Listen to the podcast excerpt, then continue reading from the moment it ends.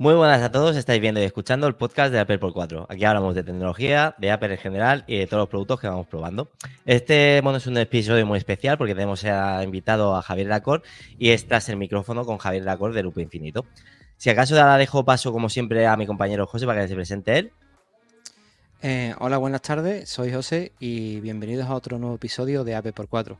Como cada semana, pues tenemos un invitado especial y esta semana tenemos por nada más y nada menos que a Javier Lacor, ¿no? Esperemos que disfrutéis este podcast y paso el turno a mi compañero Víctor.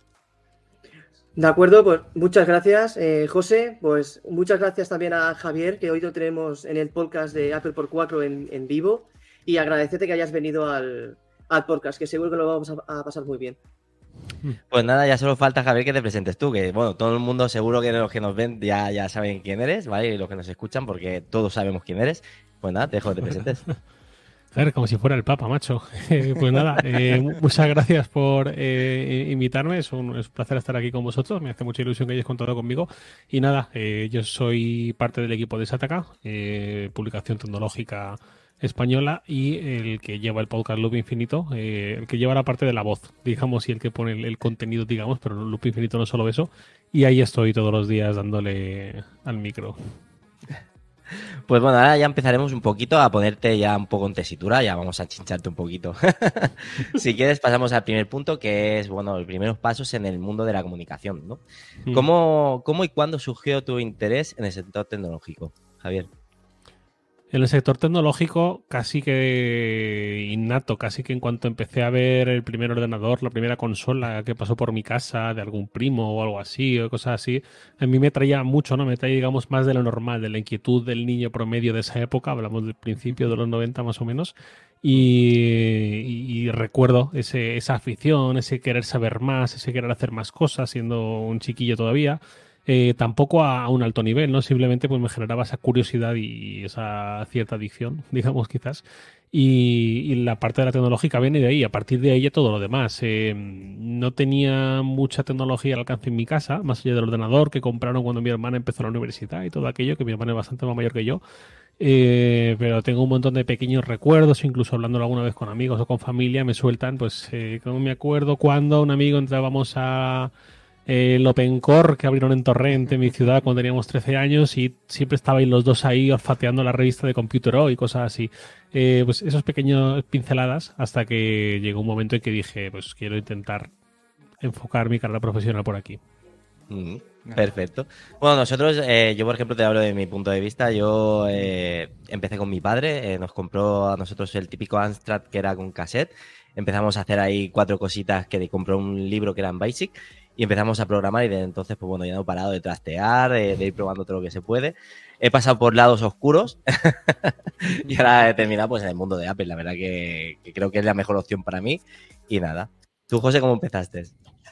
Pues mira, yo empecé eh, la pasión de la tecnología con las consolas, ¿vale? Con la, con la Nintendo NES. Ahí fue mi, mi, pasión, me empezó la pasión con la tecnología. Y una cosa llevó a la otra y como siempre, ¿no? Llegan las consolas, después llegan los ordenadores hasta que llegaron los smartphones. La verdad que también desde pequeñito, como todos vosotros, pues me gustó, me empezó a gustar la tecnología, ¿no? Aplicarme mm. ese gusanillo, ¿no? Al final eso engancha. sí, sí, sí, sí. ¿Y tú, Víctor? Bueno, yo he sido de toda la vida muy tecnológico, ¿no? O sea, me he formado también en todo el tema de tecnología y en casa también lo he vivido, o sea, con una familia maquera. Y bueno, a día de hoy pues sigo igual, ¿no? Mi pasión por la tecnología y por Apple y por muchos años más. O sea, tú entraste directamente por la puerta grande, tú entraste ya en Apple, ¿no? Eh, y de ahí te has quedado. A ver, no, a ver, también tenía mis videoconsolas, también con la PlayStation, con la PlayStation 1, la PlayStation 2, hasta la 3 me quedé, porque ya luego ya me metí en todo el tema de Apple y ya dejé las videoconsolas tradicionales de lado, ¿no? Pero es verdad que siempre he tenido esa motivación y esa pasión por la tecnología, ¿no? y más por el tema de Apple. Y Javi, una pregunta. ¿Cuáles fueron tus primeras experiencias escribiendo sobre tecnología? Pues sobre tecnología llegué por necesidad más que otra cosa, porque yo cuando la primera vez que publiqué un artículo en internet con mi nombre que iba sobre tecnología en un sitio que no fuese un blog personal mío, fue con 19 años, más o menos, 2010 al principio, una cosa así, simplemente porque esa época era fue muy dura a nivel laboral. Eh, yo estaba en la universidad los primeros años, quería trabajar para ir sacándome mi dinero y no había, no había nada, no había nada, daba igual. Eh, mala época, lo- mala época esa. Era muy mala época. Yo Sí. hacía de camarero, hacía de guía infantil en un parque natural, incluso fue el ayudante personal tecnológico para un catedrático que, que vive en mi ciudad.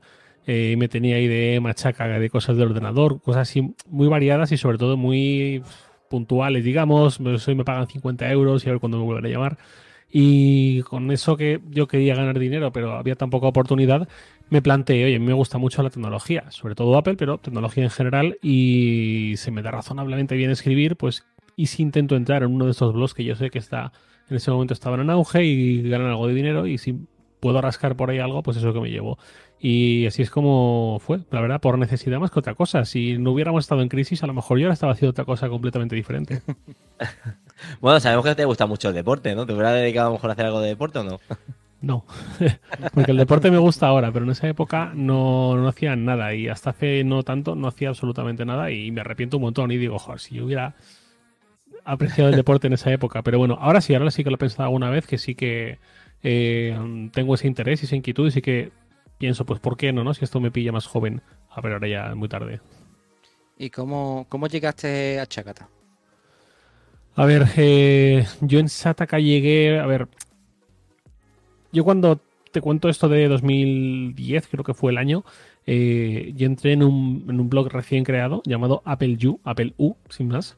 Eh, ya, ya desapareció hace mucho tiempo, que en esa época pues pensé, bueno, pues es... Me pueden pagar algo de dinero poquísimo, era una cosa ridícula, pero bueno, con 19 años cualquier cosa te apaña el fin de semana, ¿no? Em, y, y dije, pues venga, para adelante. Y, aunque no gane mucho dinero, que estaba claro que no iba a ser así, por lo menos puedo eh, pues ir rodando, ¿no? Y, quizás hacerme un pequeño nombre y ir a un sitio que van a seguir pagando muy poco, pero por lo menos eh, ya no me dará para media cena, sino para la cena entera del sábado, ¿no? Algo así. Eh, de ahí pasé a un, grupo de blogs, blog de blogs se llamaba, que tenía un blog en esa época relativamente famoso llamado Tengo un Mac, que luego fue rebautizado a Descubre Apple. Y ahí entré en 2011, creo que fue, el año siguiente más o menos, y ya empecé a ganar un poco más de dinero. Ya una cosa más propia de mm, compatibilizarlo con los estudios y todo esto, era muy poquito, pero era. Eh, y ahí nuevamente ya quise algo más y pasé a hipertextual en el verano de 2012, hace 11 años ya, más de 11 años. Y ahí estuve cinco años largos, eh, o sí, unos cinco años más o menos, y ya fue cuando me fui a Madrid y ya me dediqué tiempo completo a ello, fui escalando, digamos, y en Sataka llegué en 2017, hace seis años y unos meses ahora. Porque Y tú, llegué tú eres de Valencia, ¿no? Sí, sí, yo soy de Valencia, yo soy de Torrent, que es una ciudad que está muy cerquita de Valencia. Eh, viví aquí hasta los 22 años, me fui a Madrid, además fue una cosa prácticamente de la noche a la mañana, fue bastante... No, no fue una estrategia que yo dijese que quiero tal, sino que fue de repente una oportunidad y dije, la tengo que coger, tengo que hacer esto, tengo que renunciar a ciertas cosas. Y no me arrepiento en absoluto, eso ha sido mi mili, mi gran aprendizaje y todo, y mi, forma de entrar de verdad a este mundillo y a este Porque sector. tiene, tiene que ser complicado y si lo dejo todo me voy a, a, a esta aventura, ¿no? A, a Madrid, ¿no? Que en este caso te fuiste a Madrid, ¿no? Sí, porque además yo no había salido de casa prácticamente en mi vida. O sea, yo veo gente con 18, con 20 años que ya tiene unos planes muy definidos, muy adultos Sí, y muy sí. maduros de que me Hace- quiero hace- ir con una beca. Dime, dime. No, eso, eso, que hace, uno- hace unos años no, era, no teníamos ese pensamiento, ¿no? Sí, Más no, bien... Incluso en esa época yo tenía compañeros de facultad que yo alucinaba. Claro, habían tenido otro tipo de eh, apoyo quizás familiar en ese sentido más académico o también un colchón económico que les permitía pensar en ciertos planes. Yo no Mm. tenía absolutamente nada de eso y me decían, hay una beca de la ONU y uno de los sitios es Egipto y yo me quiero ir a Egipto el curso que viene. Egipto, eso, eso me suena a mí marciano. Eh, y es que ni Erasmus ni Seneca, nada, yo no había hecho nada. Siempre había ido a la universidad en metro desde mi casa hasta la universidad y volver y ya está. Y, eh, y de repente lo de Madrid, el contexto era 2012, seguía sin haber trabajo prácticamente de nada. Fue la Navidad de 2012-2013 cuando salió aquello.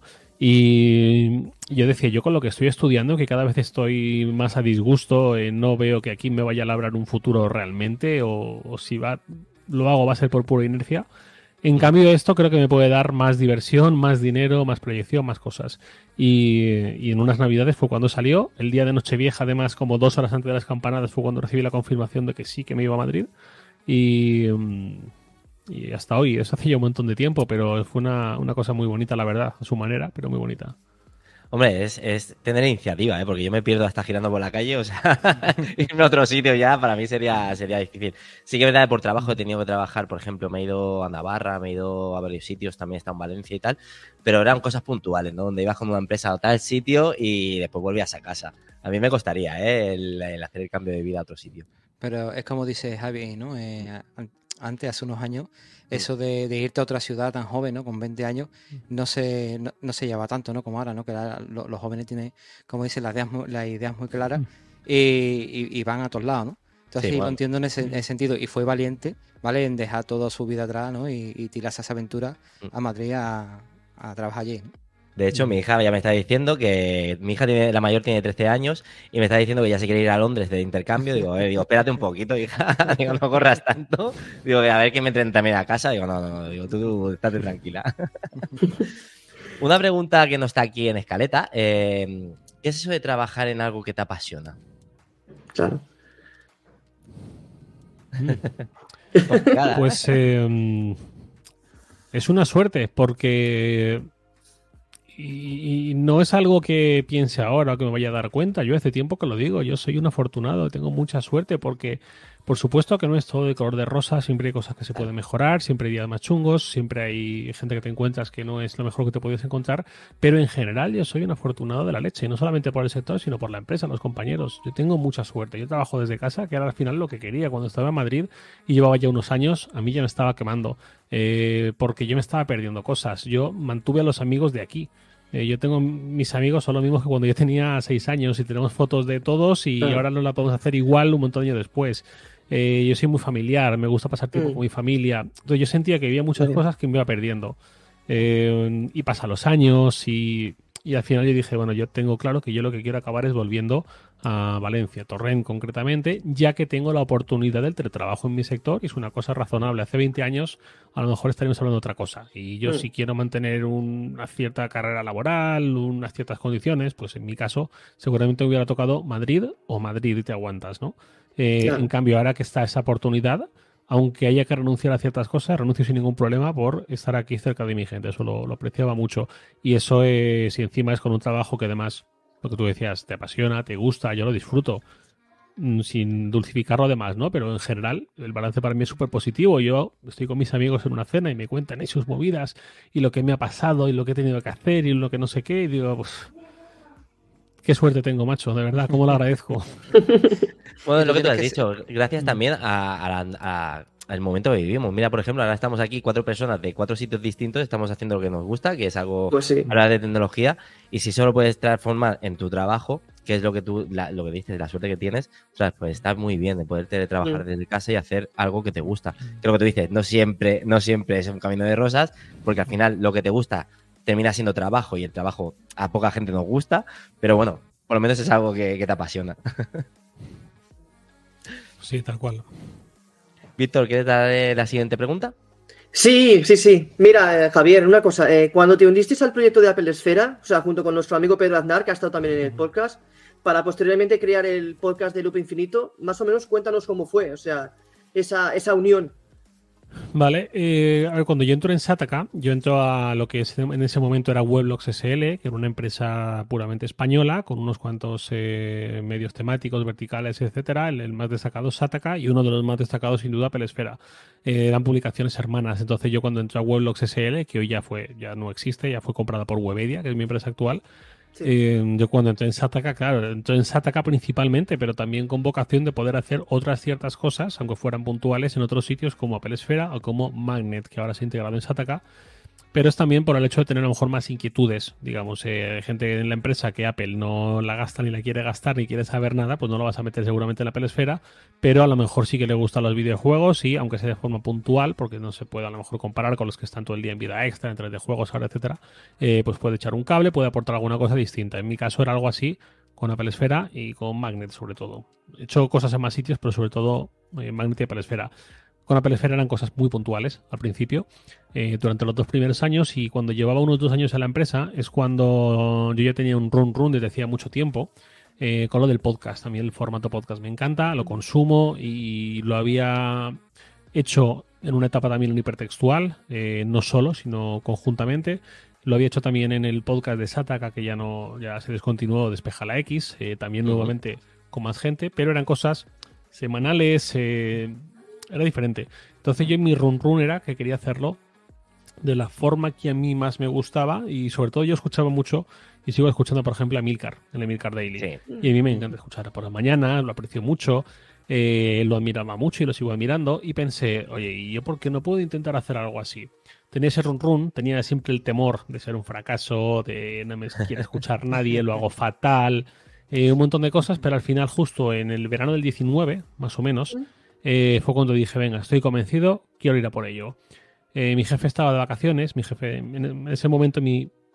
Bueno, es que tengo varios jefes, pero bueno, eh, el jefe que tenía que decidir y aprobar y que le pareciera bien todo eso, estaba de vacaciones, tuve que esperar un poquito y cuando volvió le dije, Roberto, eh, no es urgente, pero cuando tengas un rato, ahora cuando pongas en orden todo en tu vuelta, me gustaría hablar contigo y te comento una cosa. Y le dije, porque yo no quería hacer esto, claro, en Apple Esfera ya tenían un podcast que sigue vigente y sigue activo, Sí. las charlas de Apple Esfera, semanal.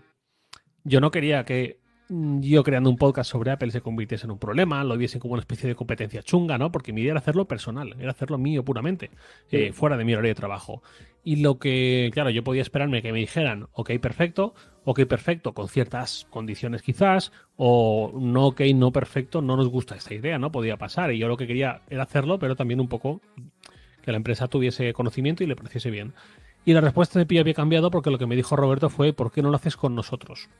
Ah, Vamos a pensarlo, vamos a hablarlo, tal, lo hablamos y vi- vio que tenía sentido tener esos dos podcasts a la vez de Pelesfera, uno más diario más corto, otro semanal más largo. Eh, dio la bendición, yo lo hablamos, me pareció muy bien y empezamos hace cuatro años, ya más de cuatro años. Sí. Y esa fue la, la forma de entrar, digamos, a Pelesfera. Fue con, con Weblogs SL, con la entrada SATA al fin y al cabo. Pero lo de podcast fue una cosa posterior y más que no pensaba que lo iba a hacer con la empresa, la verdad. Y al sabiendo final, mira- gusta- exacto.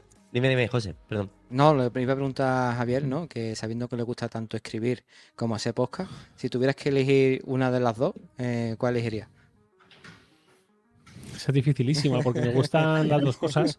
Claro. Son, di- son diferentes. eh, en algunas cosas obviamente se solapan porque al final es transmitir, Sí. comunicar, ¿no? Eh, hay cosas que muchas veces yo, a mí me gustan mucho los números, me gustan mucho eh, los datos y eso en el podcast no lo puedes hacer porque Claro. como des más de dos números en menos de cinco minutos pierdes a la gente y alguna gente me lo ha dicho, oye macho, esto sé que te gusta mucho pero es que y es verdad y en un, en un formato puramente oral sin ni siquiera poder acompañar con un aspecto visual como YouTube que a lo mejor en vídeo tendría más sentido eh, pero vamos que solapándose hay espacio para las dos cosas y yo noto mucho que cuando yo llevo años escribiendo escribiendo en un medio ya con una audiencia una señora audiencia no no como al principio que era una cosa más residual llevo más de 10 años eh, llevo 11 años. Sí más de Sí, 11 hace años. Mm, entonces yo he visto que ni de lejos tengo el nivel de feedback, de aprecio, de eh, muestras de cariño, de apreciación, de respeto, como lo queramos llamar de la gente, escribiendo que la que tengo en el podcast. Y, Claro. y, mira que he escrito, y mira que me he currado. Hay, hay cosas más ligeras, más rápidas a lo mejor, pero hay muchas cosas que me las he currado mucho. eh, incluso a nivel de estilo, siempre me gusta intentar que no sea un artículo así, digamos, escrito. eh, y no, y con el podcast al final creo que es por una cuestión de que se mete la voz de la persona en tu cabeza. sí, es, sí, total. es distinto, ¿no? más que leer el es frío más texto. familiar. Hmm. Sí, eso es, eso es.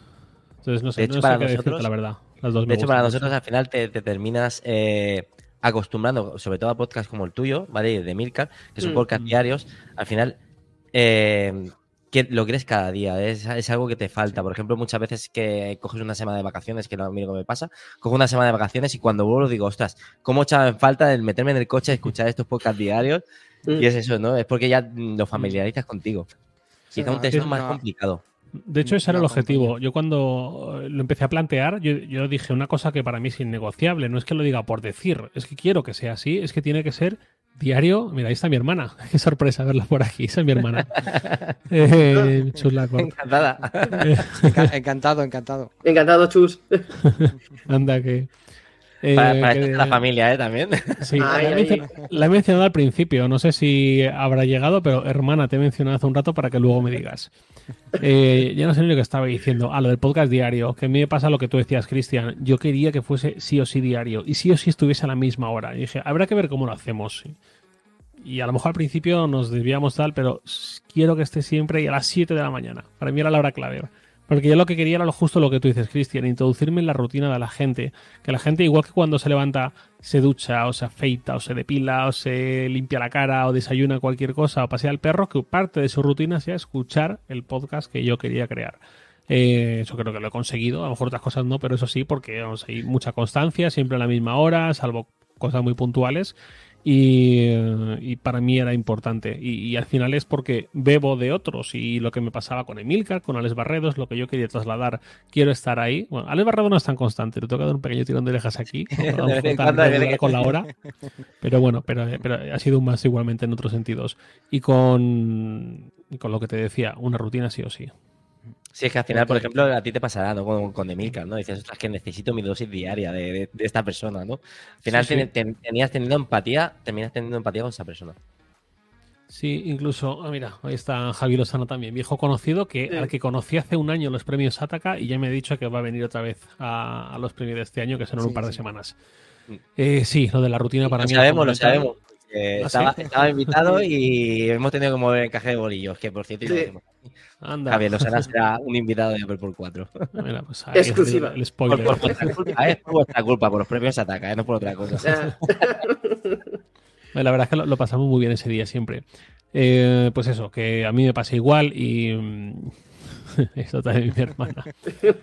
Em, que lo que te decía, que yo me, eh, una cosa, yo estuve un- una época hace unos años, la pasé así chunga, estuve viendo a una psicóloga y la psicóloga me hablaba mucho de los eh, reforzadores, creo que era la palabra, algo así, que básicamente venía a decir que yo tenía que encontrar mis reforzadores porque en ese momento no tenía absolutamente nada.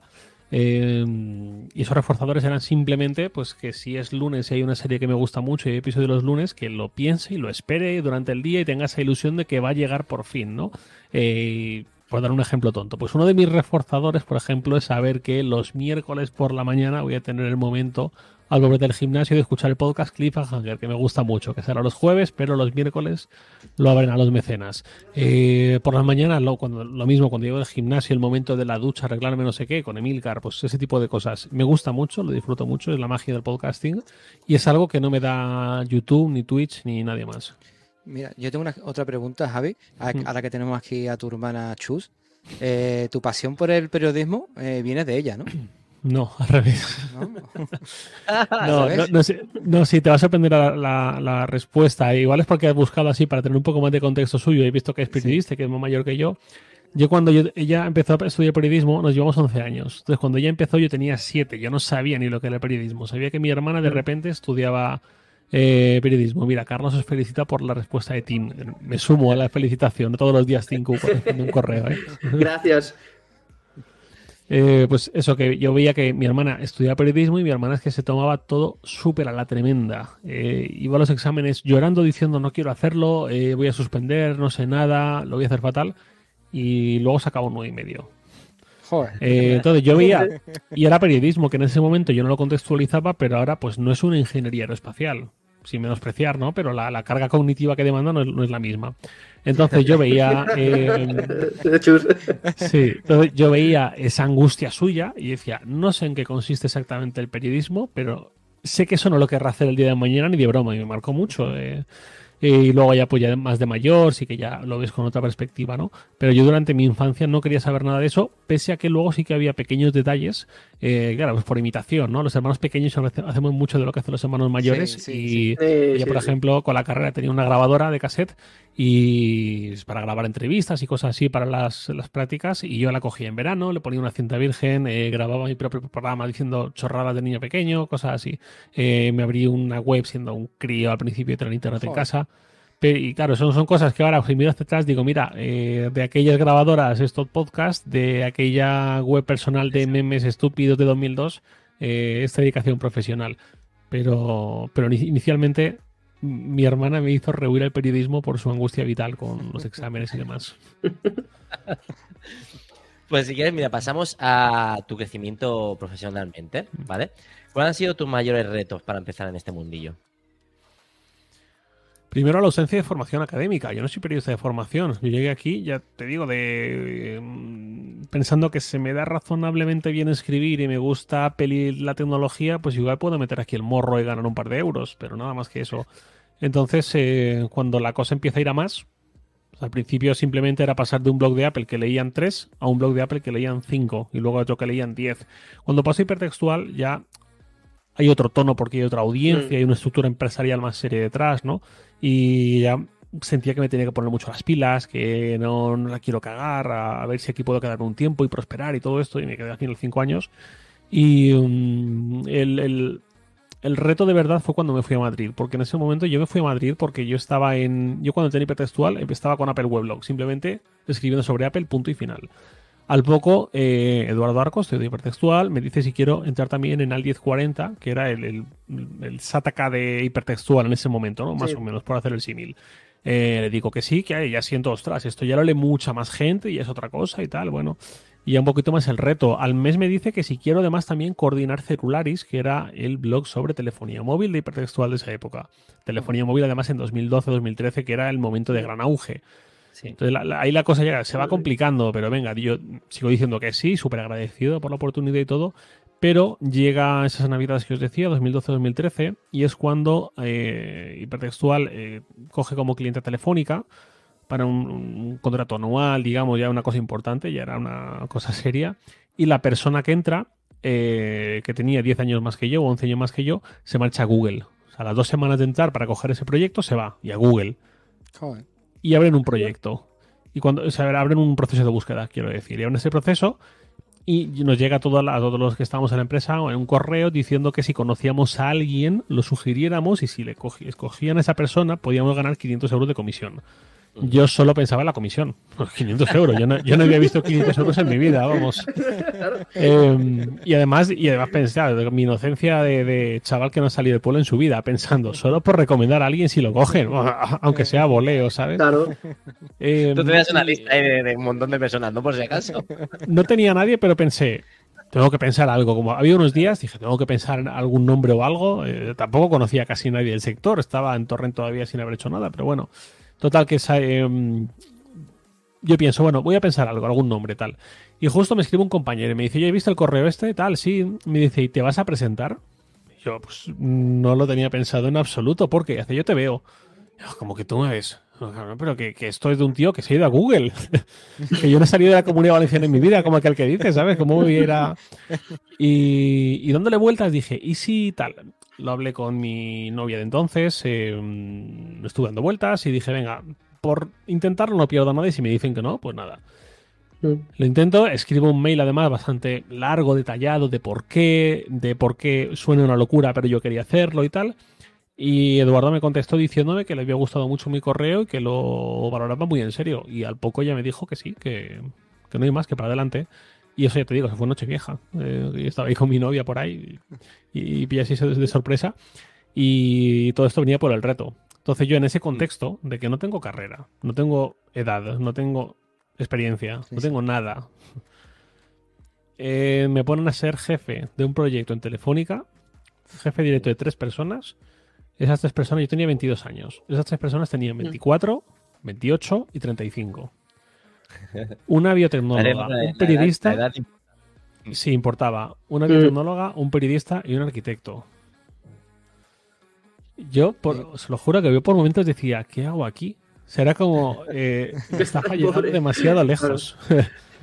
Ayer de repente decía, yo hace una hora he pestañeado y de repente estoy viviendo en Madrid en una empresa con jefe de estos tres, que, que santo de qué. Entonces, mi gran reto era, uno, hacerme respetar profesionalmente, dos, no cagarla y, y Claro. llegar a todo, digamos, y bueno, pues principalmente eso.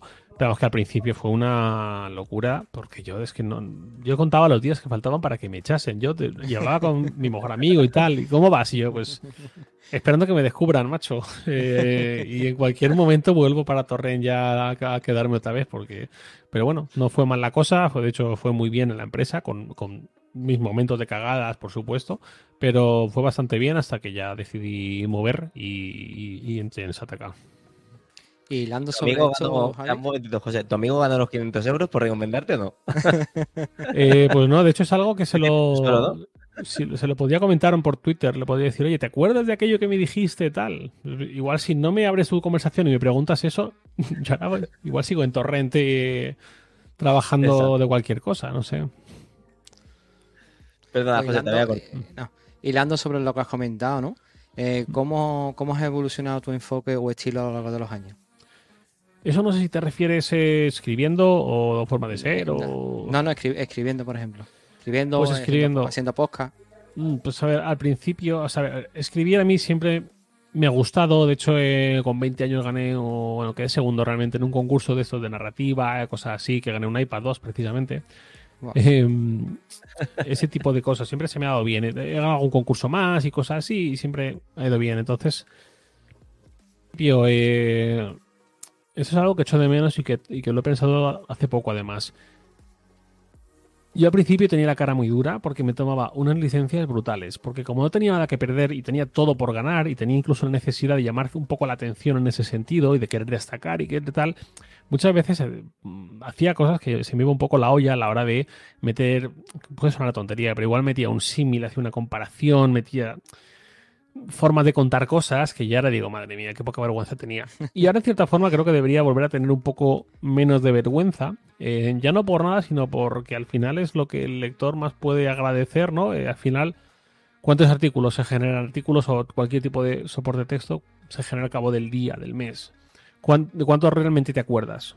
Cuando pasa el tiempo. Pues muy, muy pocos. Hay tanto que procesar que muchos, muy pocos son memorables. Y a mí me gusta que cuando también hay oportunidad, porque no vas a hacer un artículo memorable de que ya está aquí iOS 17.3, eh, pero cuando hay oportunidad sí que me gusta. Y a mí me pasa con ciertos eh, autores, escritores, periodistas, eh, con poquitos, pero con algunos sí que digo, "Joder, este artículo, cómo lo disfruté, qué bien contado está, que a mí no fue leerlo. eh, y, y a mí me gusta intentar mejorar por ahí. Pero lo que te decía José, tengo que volver a perder un poco la vergüenza y echar un poquito más de cara. Yo creo que nos pasa a todos, ¿eh? Eh, Ese nos pasa también, sí. Este es Yo- el episodio 40 y todavía estamos, estamos nerviosos con los invitados y todo. Eh, Estamos verdes, todos estamos verdes, ¿no? Ve, Mucho. Y anda, y anda que yo, Javier, que estoy desde junio, que desde que me convencieron Cristian y José para estar en el podcast, y ahora que estoy con el Insider, tela. tela, Bueno, pero bueno, hemos, po- poco a poco. copiado, hemos copiado a Peresfera, eh, tiene su, su podcast largo y después tiene eh, Loop Infinito. Nosotros, nuestro Loop Infinito eh, es Víctor. Es Víctor. Sí, eh, ahí soy yo. Sería en tu caso, pero en, en Apple por 4. Lo que pasa es que nosotros, a lo mejor tus jefes no son malos contigo, nosotros somos malísimos. Yo, vamos con el látigo todo el día, la, la pegamos. sí, sí, sí. A lo que ves ahí son un poco malos, ¿eh? Pero bueno. Pues Víctor, si quieres pasar tú a la siguiente pregunta, bueno, al siguiente punto. Ah, sí. Pues bueno, sabemos todos que eres muy apasionado del, del Apple Watch, ¿no? Como, como producto. Y quería, bueno, te quería preguntar de cuándo y por qué comenzaste a utilizar el, el Apple Watch. Pues mira, el Apple Watch lo empecé a usar el día 1 que estaba a la venta. Eh, además, lo paradójico es que no, no fui un enamorado del principio. Quiero decir, se anunció en septiembre del 14 Sí. y se sabía que iba a llegar un algo. Algo para la muñeca, un wearable. Fuera un reloj, fuese una pulsera. No se sabía muy bien qué iba a ser, si iba a ser cuadrado, si iba a ser redondo, si iba a ser solo una pantallita tipo la Xiaomi Mi Band esta. Pero algo iba a llegar. Eh, y cuando llega el reloj, me acuerdo que lo estaba cubriéndolo, obviamente. Y al verlo y tal, cuando saca la imagen, además una imagen gigante del reloj ocupaba toda la pantalla, cuadrado tal, y dije, me deja un poco frío. Eh, me esperaba algo más estético. Eh, pero bueno, luego no, no tardé en madurar eso y decidir lo quiero y lo quiero ya. Y cuando salió en junio del 2015 aquí en España a la venta, lo compré al segundo de que estuviese disponible online y lo fui a recoger en el primer turno en la Apple Store Puerta del Sol. Eh, no fui el primero en entrar, pero fui el primero en salir porque todo el mundo, eh, cuando comprabas el Apple Watch de primera generación, te decían, bueno, ¿te quieres que te hagamos creo que ni te lo proponían, te lo hacían directamente. Te vamos a hacer una pequeña demostración para que conozcas sus capacidades, cómo funciona, sí, cómo hacer las cosas, tal, que duraba como media hora. Ah, Media hora de, de empleado por cliente, era muchísimo.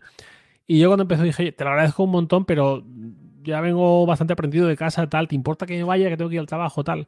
Y era porque había visto tantos vídeos de los reviewers americanos que lo habían probado un par de meses antes, incluso teníamos uno en la oficina de hipertextual eh, que llegó muy pronto para... y luego lo sorteamos a, a un lector y tal.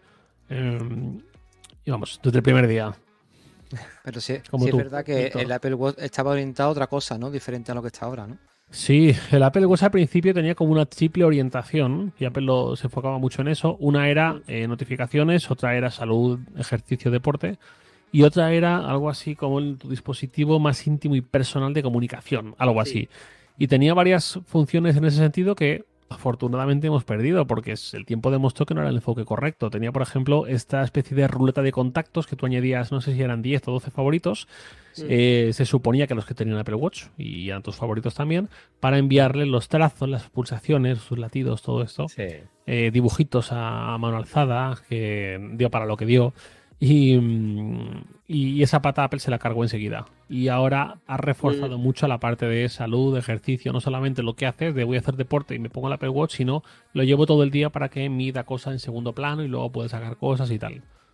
Porque hasta el Series 3 creo yo que no se volvió un dispositivo atractivo para, el- eh, para todo el público, ¿no? Más o menos, el Mm. Series 3. Sí, su- suele pasar. Por Con ahí, por ahí, dispositivos sí. de Apple suele pasar que al principio son cosa de pues, gente como nosotros, más o menos, Mm. muy entusiastas, tal. Eh, y luego ya pues pasó con el iPhone, más o menos pasó con el iPad, aunque el iPad es un poco distinto. Bueno, más o menos sí. Pero también lo querían dar como un accesorio de moda. O sea, al principio me acuerdo que cuando lanzaron el Series 0, todas las revistas de, de moda, o sea, tenían el Apple Watch en primera plana. O sea, le ponían para hacer combinaciones con las correas. Si tenías el, el Apple Watch, aquella edición especial también, aquel dorado, no me acuerdo que era de, De, de oro, que también de lo, que lo promocionaron mucho, sí. Y siempre han enfocado por el tema de accesorio de moda. Ahora con los años es verdad que sigue siendo también un poco de acceso- accesorio de moda, pero es ya el que tiene el Apple Watch lo tiene todos los días. O sea, lo tienes todo, o sea, toda tu vida también en, el, en la muñeca, las notificaciones y el tema de salud también, todo el tema del, del corazón que también está muy bien visto también. Y bueno, se nos ha hecho un dispositivo, pero los que, los que tenemos para todos los días. De hecho, eh, a mí, por ejemplo, sí que es verdad que lo utilizo mucho para el deporte cuando, cuando hago deporte y tal, pero sobre todo lo que más me interesaba es de tener un dispositivo, ¿vale? Porque mi- por mi trabajo tengo que tener el teléfono guardado y de hecho eh, a mí me dan permiso porque estoy de guardia para más centros, con lo cual me dan permiso con el- para ir con el teléfono. Pero yo quiero estar totalmente conectado, ya sea porque tengo mis hijas, porque por mi familia, lo que sea. Y el tener las notificaciones ahí para mí es algo esencial. Y para y yo llevo la Watch por eso, ¿eh? No por otra cosa. Mira, Mm. tenemos, tenemos un comentario de Javier Lozana que te preguntemos por tu colección de correas. ¡Anda! Eh, tengo aquí cerca. De decir que ya no es lo que era. Ya no es lo que era y va a ser menos todavía. ¿Por qué? Porque hace poquito, hace un mes o así, me pasé al Ultra. Y el Ultra, eh, Mm. las correas, hay muchas que no le sientan igual de bien que a los series. Sí. eh, por Sí, el grosor. es verdad. Hay muchas correas que se ven muy estrechitas. Eh, a mi colección de correas. Javi Lozana dice exclusiva correas. A ver, os enseño tal cual las tengo, ¿vale? ¿Ah? ¡Ah, qué bonito! Muy chulo, muy chulo. Sí, la verdad que sí, ¿eh? Para el que está viendo, está, no está viendo el vídeo, ¿no? Eh, eh, Javier pues qué enseña un maletín con muchas correas. Con muchas Vale, correas, sí. Sí, Sí, porque el- el- El bolsillito tiene un montón de menos. también. Mm. Sí. A ver, habéis hecho bien porque ya se me olvidaba que soy gente que lo va a escuchar pero no lo va a ver. Sí. Es un estuche con cremallera que se hable a modo de portátil, más o menos del tamaño de un iPad mini. Los estoy aquí comparando y son bastante parecidos en tamaño. Y no, es de, de- como de fieltro o algo así, no, no es tejido nylon. Eh, y cuando lo abres hay una, dos, tres, cuatro, cinco correas a un lado y tres a otro, más un bolsillo con cremallera. Y en ese bolsillo hay unas cuantas. Tienes el mismo estuche que yo, dice Javi. Tenemos buen gusto. Ahora hay muchas menos correas que antes. eh, sí, es verdad. Porque, por un lado, lo que decía con el Ultra, ya he dado algunas y, y más que voy a dar. Eh, y no sé, también al final eh, tener. Yo he llegado, es que no sé cuántas correas he tenido, porque hay muchas que las iba dando según ya me dejaban de gustar o cualquier historia. A lo mejor algún amigo, ¡ay, qué chula! ah, Pues mira, te la doy, ya tengo yo muchas, está para ti. Eh, creo que voy a quedar con 5 o 6 correas a lo mejor y ya está. 5, 6, 7. ¿Solo? Mucho. A ver, de verdad, ¿solo ¿Sí? con esta? Sí, porque además es que al final eh, tampoco. O sea, yo, por ejemplo, ahora mismo me veis que estoy vistiendo un suéter gris con una camisa blanca. Yo casi siempre he visto de gris, blanco, negro, marrón, camel, azul También. marino, como mucho granate, un verde así tal, pero ni amarillo, ni verde lima, ni rojo, casi nada. Tampoco hago. Entonces siempre voy más o menos con los mismos tonos de colores. Entonces hay cinco o seis correas que me van bien, también según el zapato que lleven. Lo mismo si voy con una zapatilla blanca, que llevo mucho, pues llevo la correa blanca que veis ahora mismo, la Ocean esta.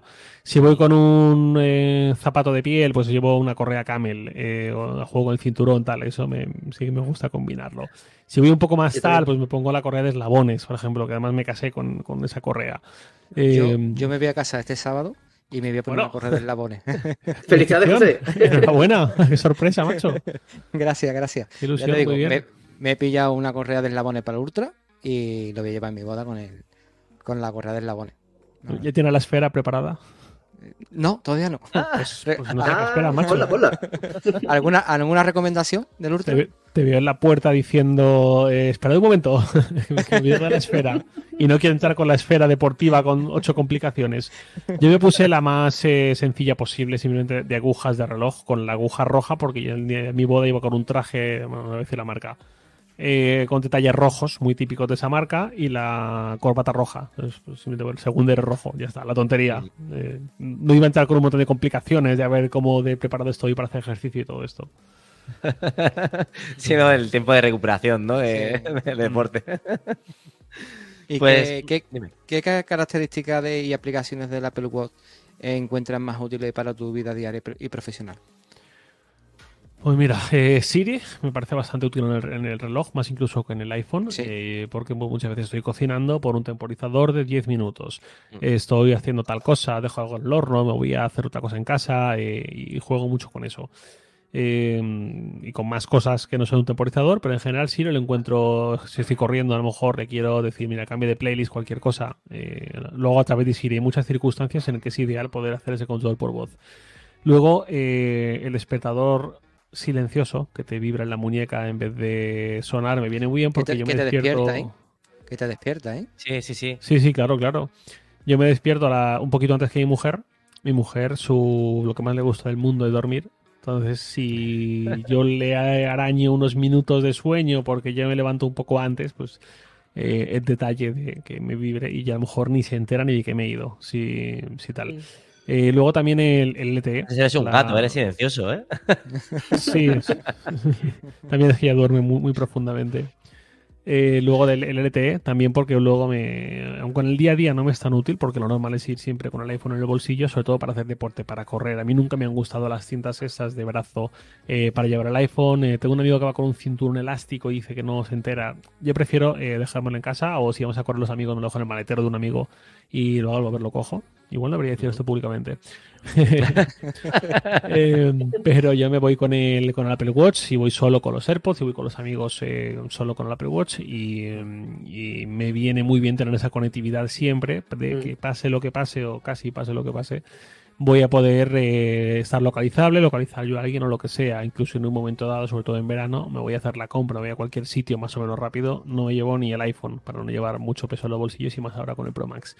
Más cosas con el reloj. Eh, hay una aplicación que para mí es la que más sentido da al Apple Watch en mi caso, que es Athletic, que soy muy pesado con ella eh, y, y aún me corto para no ser más pesado todavía. Esta aplicación lo que Por tu, hace es... por, tu, por tu culpa soy suscriptor de Atleti. Ah, Y llevo ya para dos años, ¿eh?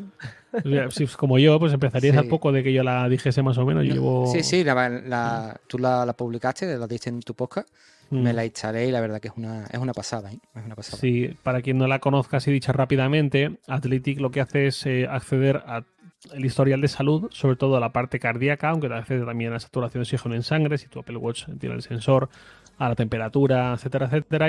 Pero lo, lo principal que escoge son dos parámetros cardíacos, que es la frecuencia cardíaca en reposo y la variabilidad de la frecuencia cardíaca. Y a partir de esos dos datos determina eh, cuál es tu nivel de recuperación a la hora de afrontar un esfuerzo físico, no la de hacer deporte. Del 0 al 100%, un 0 es que estás muy fatigado, no estás listo para hacer deporte. Cuando estás con un 0, tú mismo te sientes mal. A mí me ha pasado varias veces que ha sido porque estoy enfermo, porque me he ido a un país con una altitud muy distinta a la mía y me he entrado mal de altura, cosas así. Eh, sensación es que estás descansado y estás bien, ¿no? Más o menos. Eh, y luego también, pues, más parámetros de tu estrés, del entrenamiento, todo esto. Pero bueno, principalmente es el le, tema de le- lo que le he recuperación. hecho, lo que le he hecho falta a Javi es el idioma en español. Sí, bueno, yo de hecho, eh, para que veáis lo subnormal que soy, cogí al el desarrollador de Athletic, que la, la hace un, un solo tío, no es una empresa con varios ni nada, es una sola Sí. persona. Mm. Y un día le escribí y le dije, mira, me gusta mucho tu aplicación. Mm, No te voy a pedir dinero, al revés. Te voy a ofrecer traducirla al español porque hay mucha gente que me dice, yo la usaría, pero es que está en inglés y en inglés no me gusta una aplicación así, quiero enterarme de todo. Y el tío me dijo que no. y yo le dije, te lo hago gratis. Y además dije, esto tú me pasas un Excel con todas las palabras y frases y tal, y yo te las traduzco y siquiera las cotejas o lo que sea, pero simplemente por que me gusta tanto la aplicación que quiero que más gente pueda. Y Es me que dijo que tiene- no. Dime, dime.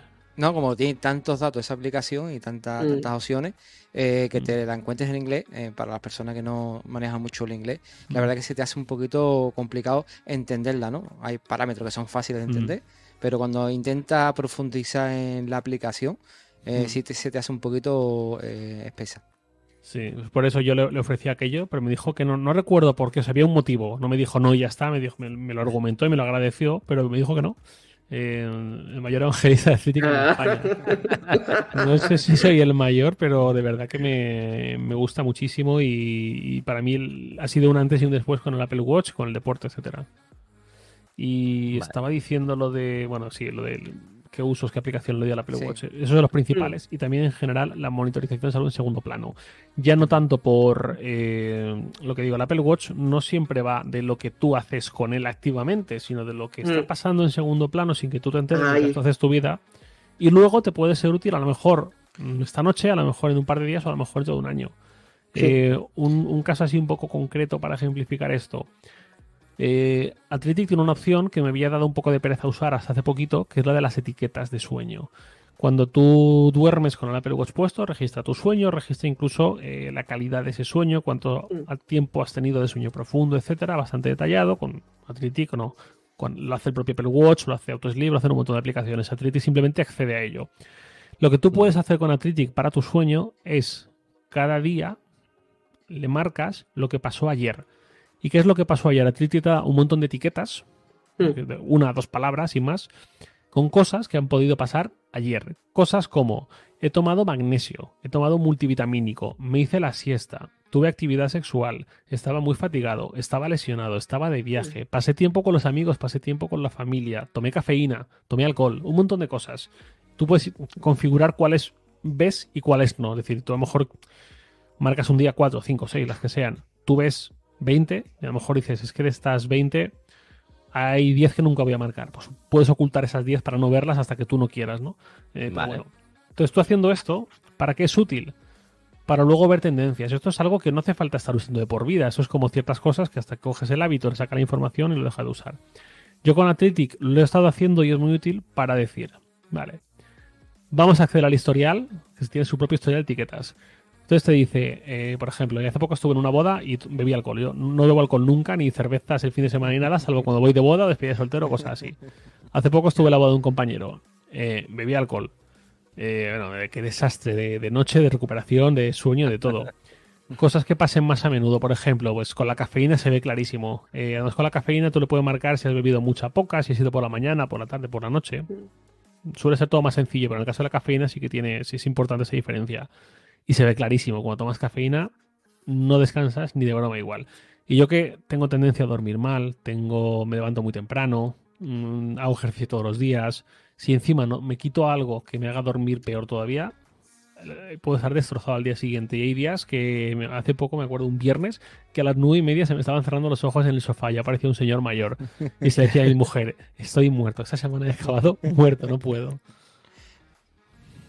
Hombre, te ayuda a tener una lectura más de, de tu propio cuerpo, ¿no? Eh, ya eres Mm. consciente, ¿no? Sueles ser consciente, pero sí que es verdad que puedes hacer un repaso, ¿no? De decir, pues mira, ¿qué es lo que peor me puede sentar, ¿no? Es lo que tú dices, si bebo alcohol puntualmente, es peor que si me hincho, por ejemplo, a café. Entonces Mm. tu cuerpo puede ser un poquito, lo, lo conoces mejor. Yo, por desgracia, como bebo mucha cerveza cuando llega el fin de semana, es, es casi agua, pero bueno, no sé si tendría que decirlo aquí, pero ya no me afecta tanto, ya no me afecta tanto. pues, eh, ¿qué características o innovaciones te gustaría ver en los futuros Apple Watch? Más sensores.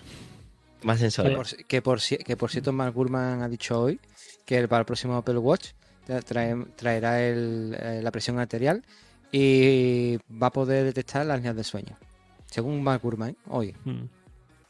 Pero claro, Ojalá que eso. sí. eh, ¿Cómo? En, Bueno, en ya, Correa. ya te la de- ya te la detecta las líneas de sueño eh, con el Apple Watch. sí, te es- dice no la la- respiración no es la constante, la, frecuencia cardíaca. mm, Sí, te Sí, lo dice porque a mí cuando- me salta. cuando a tienes veces. las líneas- las líneas del sueño, se te van las pulsaciones a más de la cuenta y tú detectas que ahí hay algo. O que te deje cambiar de, de reloj. Una, una pregunta, eh, Javier, eh, ya que el año que viene se acerca el décimo aniversario del, del Apple Watch, o sea, del Series 10 y del posible Ultra 3, ¿tú qué le ves a ese futuro del, del Apple Watch como tal? O sea, ¿habrá cambio de diseño, nuevas características? ¿Cómo lo ves en este caso tú, Javier? Cualquier cosa que te diga va a ser un deseo, un anhelo o, o echar una Claro, moneda al aire y a ver qué sale. No... Que te lo digo porque muchas veces es lo que podemos hacer con Apple. Con Apple muy poca gente puede dar información como Mark Gurman, eh, que sí que ha demostrado tener unas fuentes y una fiabilidad, ¿no? Eh, y el resto estamos a verlas venir prácticamente. Mm. Eh, a ver, a mí me gustaría pensar que no va a haber un gran cambio porque ya me he gastado una leña en el Apple Watch Ultra 2 como para que ponga los dientes largos dentro de 11 meses. Eh, pero lo que más me gustaría es ver sensores. O sea, yo que cambie la estética, cosas así, me puede no importar demasiado. Y, y la estética de las cosas me suele gustar. Pero para mí la clave son más sensores. Eh, incluso sensores eh, que no pienses que vas a usar mucho, pero que el día de mañana seguramente tendrán sentido, ¿no? Cuanta más información puede inferir sobre ti el Apple Watch, inferir, no, medir, mejor dicho, inferir es otra cosa. Sí. Eh, pues más completo va a ser lo que decías, eh, Cristian, esa lectura sobre tu salud, ese conocimiento Mm. sobre tu cuerpo. Yo cuando empecé a usar Athletic, que antes me decías, José, hace menos de dos años, hace un año y medio más o menos, Sí. yo cuando lo, lo empecé a usar al poco, a los días de empezar a usarlo, de repente me veo eh, valores anormalmente bajos y no sé si un 0% de recuperación, un 6% o algo así, una cosa bajísima, que ni estando cansado llega tan abajo. Y dije, aquí está pasando algo. Al día siguiente empecé a encontrarme mal y di positivo en COVID. Y dije, ostras, qué fuerte que el, el, el Athletic ha sido capaz de leer que algo pasa en mi cuerpo antes de que yo incluso me encontrara mal. Eh, y luego igual lo que decía antes cuando me fui a México, mm, llego a México y a las pocas horas me, empieza a marcar Athletic cero. Y estuvo durante tres días al 0%. Y, y ahí sí que me empecé a encontrar mal también y era por el mal de altura, porque yo vivo prácticamente a nivel del mar. Y de repente me fui a 2.300, 2.600 metros y, y el que no está acostumbrado, y luego gente de Madrid que está a 600 metros y la diferencia no era tanta, tanta, pero yo lo pagué. Pues ese tipo de cosas. Cuanto más sensores, que más cosas te digan sobre tu cuerpo, eh, mejor. Y se puede meter ahí, pues mi sueño es que te diga cuántas calorías te está metiendo en el cuerpo. Y si te desglosa por macronutrientes, ya, eso ya, vamos, ya me hipoteco, hago lo que haga falta por ese Apple Watch. Pero eso creo que está muy lejos. Pero pff, hidratación, glucosa, que sí que parece que se está investigando, todo eso. Mm. Eh, CO2 del aire, también, también estaría bien. Oye, que la Mm. calidad del aire, pues, parece complicado que en algo tan pequeñito se metan tantas cosas, pero bueno, ojalá. Poco a Sí, poco, yo creo que eso porque si llegará. tú, si tú abres un Apple Watch es una, una obra de ingeniería, vamos. Sí, Mm. sí lo es, sí. Y luego otra cosa, ¿las correas también creéis que llegará a tener sensores, por ejemplo? O sea, una cámara o, por ejemplo, por el tema de detectar la diabetes, por ejemplo, con, la, con las correas. Yo creo que sí, al final eh, la tecnología está ¿no? Con- en, en otros, en otros eh, elementos, por ejemplo en el iPad no tiene los, los pines donde se pasa información, ¿no? Puedes conectarle un teclado, puedes hacer varias cosas. A lo mejor en la correa podrían hacer algo parecido. Y hay una correa, y hay una correa que la, que la que creo que la hace Nicky Molina, ¿no? Sí, la llevaba Nicky Molina. Sí. Molina. Y me parece que Dani también la lleva- Dani Splat también la llevó una temporada. Con cámara, tiene- ¿no era? Y, y tiene, Mm. y, tiene su, y tiene su cámara, la verdad, que, que la tecnología está, ¿no? Y lo que pasa que es implementarla en, en el Apple Watch, ¿no? Lo que pasa que de- también, eh, a lo mejor tienen las patentes, o sea, la patente, tienen ya alguna cosa hecha, pero claro, a lo mejor es algo muy grande que, que no queda estéticamente bien, al final es, es eso. Pues, con- eh, Javier, ¿tú has probado algún otro wearable de otra marca para poder comparar Sí. con el Apple Watch? ¿Hay Sí, algo que se le acerque? Hace muchísimo que lo probé. Hace yo, yo antes, cuando estaba en hipertextual, sobre todo los primeros años, yo probaba dispositivos. Eh, pero desde que salió el Apple Watch, creo que no he tenido ni un día un, un reloj, un wearable que no sea En ese momento, mira, dice Javier Osana que Nickel Molina Sí. enseñó una correa que tiene cámara, es cierto. Esa. Yo usé un smartwatch que tenía cámara en la correa en 2013. Esto viene de muy atrás. El primer Samsung Galaxy. Eh, Gear, Gear. ¿era el nombre? Gear, el, que era, el que era planito, Sí. no era más alargado, ¿verdad? Sí, ¿Puede sí, era, era cuadrado, sí. Ese tenía una por, el- pedazo por el- de por lo tengo. Ah, ¿lo tienes tú? Sí, Ese fue el tengo. primero que sacó Samsung. Además, yo me acuerdo que estuvo en la presentación en Berlín en septiembre de 2013 fue. Y estaba, era la época de ebullición del smartwatch, sobre todo porque ya no tanto porque vayan a salir, sino qué van a hacer, cómo nos van a mejorar la vida, ¿no? Cómo, qué- Mm. cómo van a- qué recorrido van a tener. Y al final es una cuestión de proporción de esfuerzo-beneficio, ¿no? ¿Cuánto esfuerzo le va a costar a Apple mm, hacer una correa que tenga cámara a la escala que lo hace Apple, distribuirla, promocionarla, eh, la vinculación, que no tenga demasiado retraso en el visor, eh, la cuestión de la batería, cómo se alimenta desde el propio Apple Watch. Son muchas cosas que habría que rediseñar y mucho dinero que invertir. Para luego qué beneficio va a aportar al usuario. Yo creo que muy poco. Eh, hay muy pocas escenas de mi vida en las que piense, ojalá hubiese tenido una cámara el Apple Watch. Es decir, a lo mejor eh, un día que me voy a correr y estoy solo con el Apple Watch, eh, se aparece la Virgen en una roca en la montaña y quiero hacer una foto. Pero es muy poco común, ¿no? Eso es un ejemplo Sí. muy tonto, pero pues, o sea, a lo mejor un ticket cualquier cosa que, mira, justo no tenía el iPhone, pero es muy raro y creo que no merece la pena ese, ese esfuerzo para ese beneficio, creo. Bueno, de hecho, es que eso pasaría, por ejemplo, como lo hemos dicho, ¿no? Medición de glucosa en sangre, que estuviera en la correa. Eh, claro, mm, ¿quién se lo va a comprar? Gente que ya sabe que tiene ese problema, ¿vale? Porque si no, hasta ahora, hasta ese momento no vas a invertir un dinero en, en esa correa. Pero al final tiramos de AliExpress o tiramos de cualquier otra cosa que sea un poquito más barato. Al final, si quieres tener una gran variedad de, de- de- de correas. Sí, Pero yo bueno. creo que lo de la glucosa en sangre más que nada será por temas del sudor, ¿no? O del por, por algún sensor. No es la misma correa, ¿no? Que no sea tan. Bueno, la glucosa en teoría tiene que ser eh, por una muestra sanguínea, ¿no? Sí, tienen, tienen que, pincha- tienen Sí. que pincharte. Mm. Sí, pero la- las patentes, ¿no? Que se estaban haciendo Apple con, con el tema de la glucosa en sangre, no era tan invasivas, ¿no? Eh, No, no, claro. No, no, no, hacía- está pinchando no. el Apple Watch. esa- exactamente. Estaría bien. Haz deporte también. Haz deporte. Yo creo que las patentes iban con, eh, con un sensor que iba como que detectaba temperatura que te reflejaba el, Mm, el sí. de la glucosa en, en sangre, Sí, mismo principio que el sensor de frecuencia cardíaca. por ejemplo. le picar la, la- el haz de luz y cómo refleja, pero claro, Sí. que eso además sea preciso. Porque claro, Apple puede decir y dice que solo es un dispositivo médico para evitar que hordas de abogados llamen a sus puertas. Pero eso no evita que tenga que dar una mínima precisión. No, no puede sacar Claro. cualquier cosa y que empiece a dar los anomalos porque la crisis de reputación sería gorda. Mm. Lo tienen Sí, que porque lo ca- tienen que hacer muy bien para eso. Cada vez que fallan algo, al final la gente como nosotros vamos detrás, ¿eh? Como cuando sacaron el, el cargador este que, que al final no lo sacaron y, y fueron a por ellos. Al final tienen que sacar algo que sea seguro. Al final mira las gafas de realidad, de, realidad, realidad mixta que me, me patina la boca. Al final hasta que no lo han visto muy muy claro no lo han sacado. Son productos que, a ver, al final cuando da el paso lo da bien. Pues mira, si quieres pasamos a otros productos de Apple, ¿vale? ¿Desde cuándo eres eh, usuario de Apple y qué te hizo tomar este, este ecosistema como elección? Mi primer producto de Apple fue el MacBook Pro de 13 pulgadas en 2009, eh, cuando acababan de llegar los de Snow Leopard. Eh, me acuerdo que costaba 1.099 euros y, mm, o 1.199, no recuerdo, creo que 1.099. Eh, y yo llevaba años enamorado de los productos de Apple, pero mm, no tan enamorado de nada que me diese el dinero como para poder pagarlos. Todo vino porque mi mejor amigo, eh, cuando teníamos 14 años, me parece, 14, 15, le regalaron por Navidades un iPod video. Y estábamos los dos embelesados con él. Los dos veníamos de usar ordenadores Windows y tecnología m- más Sí. barata, móviles más toscos. Y de repente ver ese diseño, esa interfaz, el cómo respondía la ClickWheel con esa precisión. Mm. Estábamos enamorados. Decía, qué suerte tienes, qué chulo está, no sé qué. Nos metíamos en la web de Apple. Me acuerdo que en verano nos tragábamos los anuncios de la campaña Mac versus PC, eh, uno detrás de otro. eh, y era la marca aspiracional, pero ni dinero para pagarlo ni nada que se le pareciera. Entonces, cuando ya empecé la universidad del segundo año, yo había tenido un portátil que por un golpe se cascó, pero además el portátil salió también bastante chungo. Eh, y ya quería eh, el Mac y con la excusa de que el otro estaba ya muy tocado, es que no se podía ni sacar de casa, literalmente, no se podía cerrar, estaba siempre Joder, desplegado con la pantalla.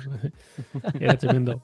Entonces con eso ya eh, sí que me compraron ese primer MacBook Pro. Y vamos, lo mejor que pudieron hacer, porque eso al final, y eso también lo he dicho mucho, si no es por ese MacBook Pro, a saber qué estoy diciendo yo ahora.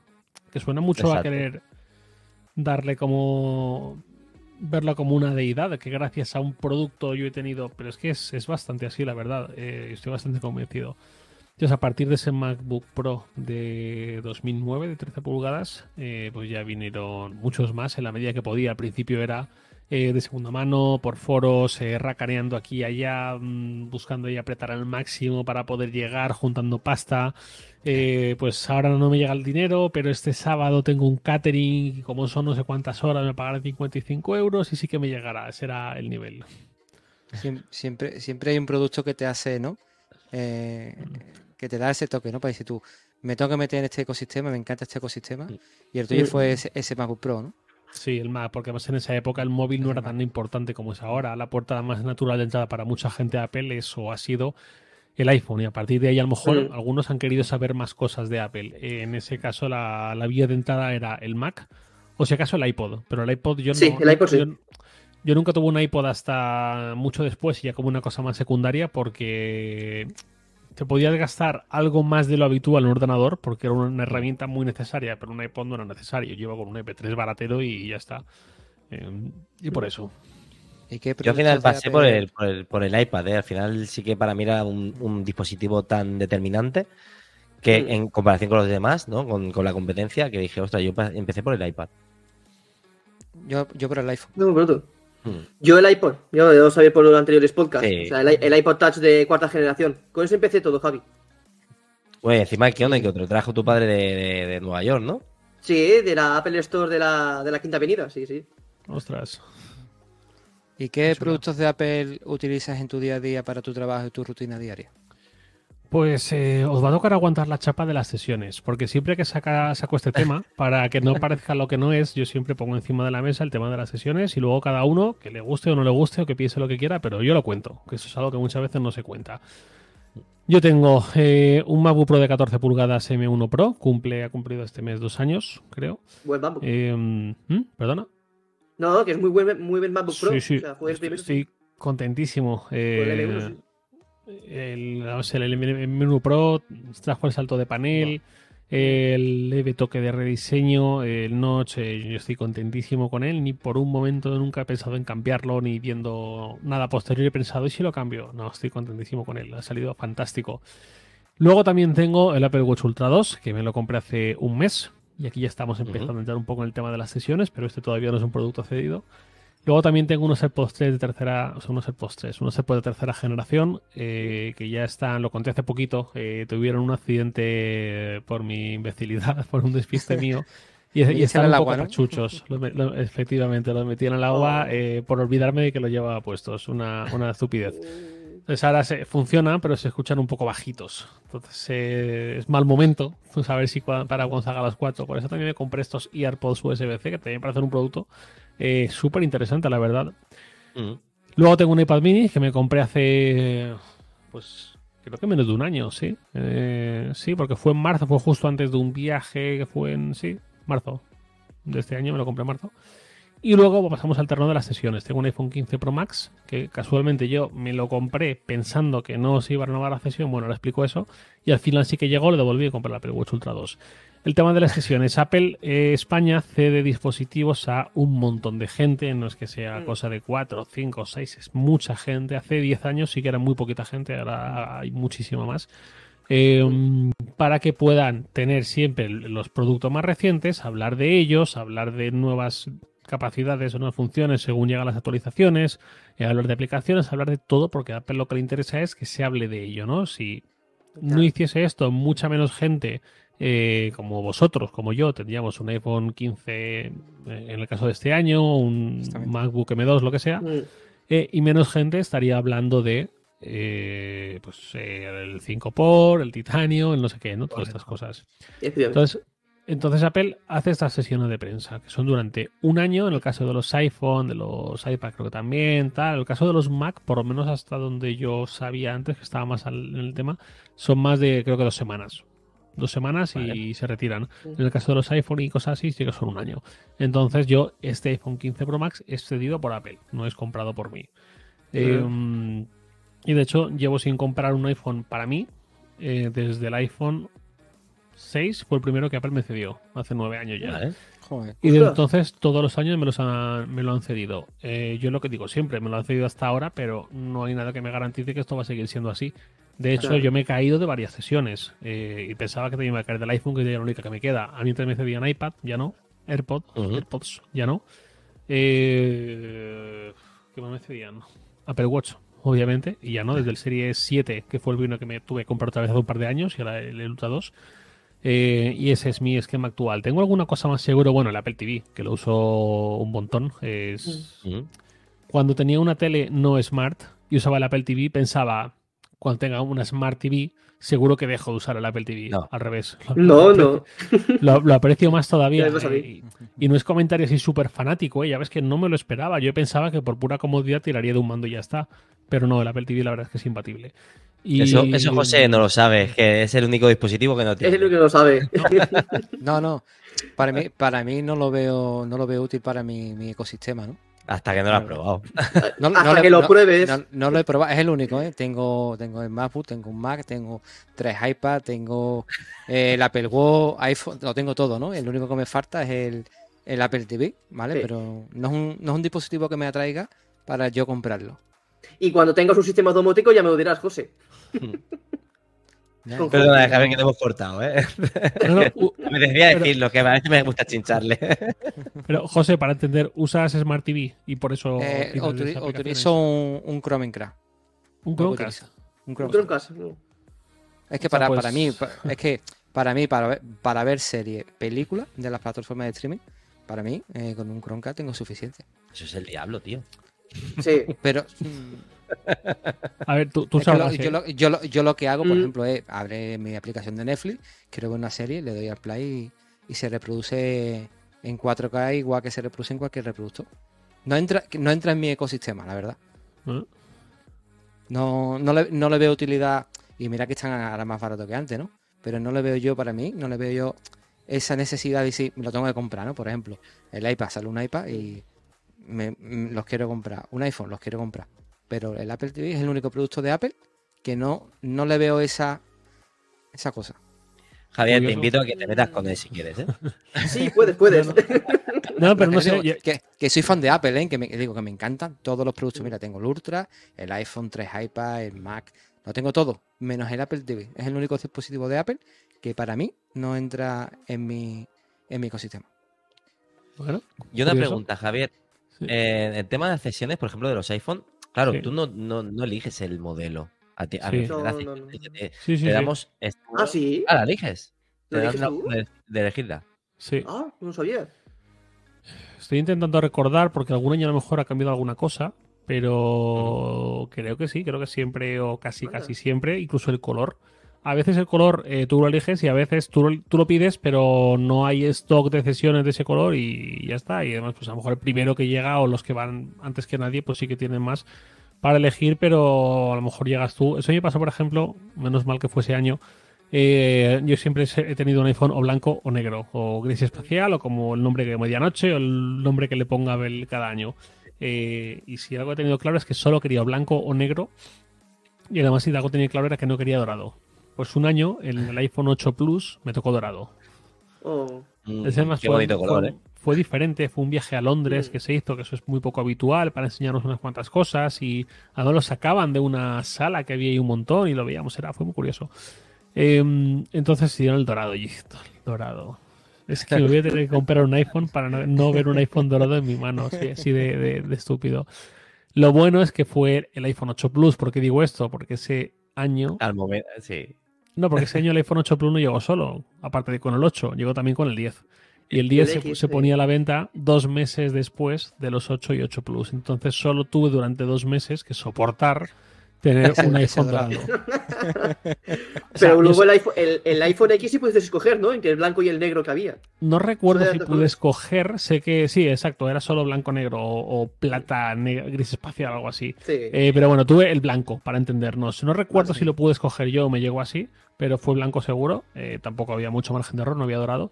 Pero mm, yo soy consciente, igual que antes decía que soy consciente de lo afortunado que soy, lo bien que estoy con mi trabajo, mi rutina, todo esto, soy consciente del problemón del primer mundo, que es decir, mm, me han cedido gratuitamente un dispositivo que cuesta más, bueno, más de mil euros, no, no costaba, pero casi mil euros.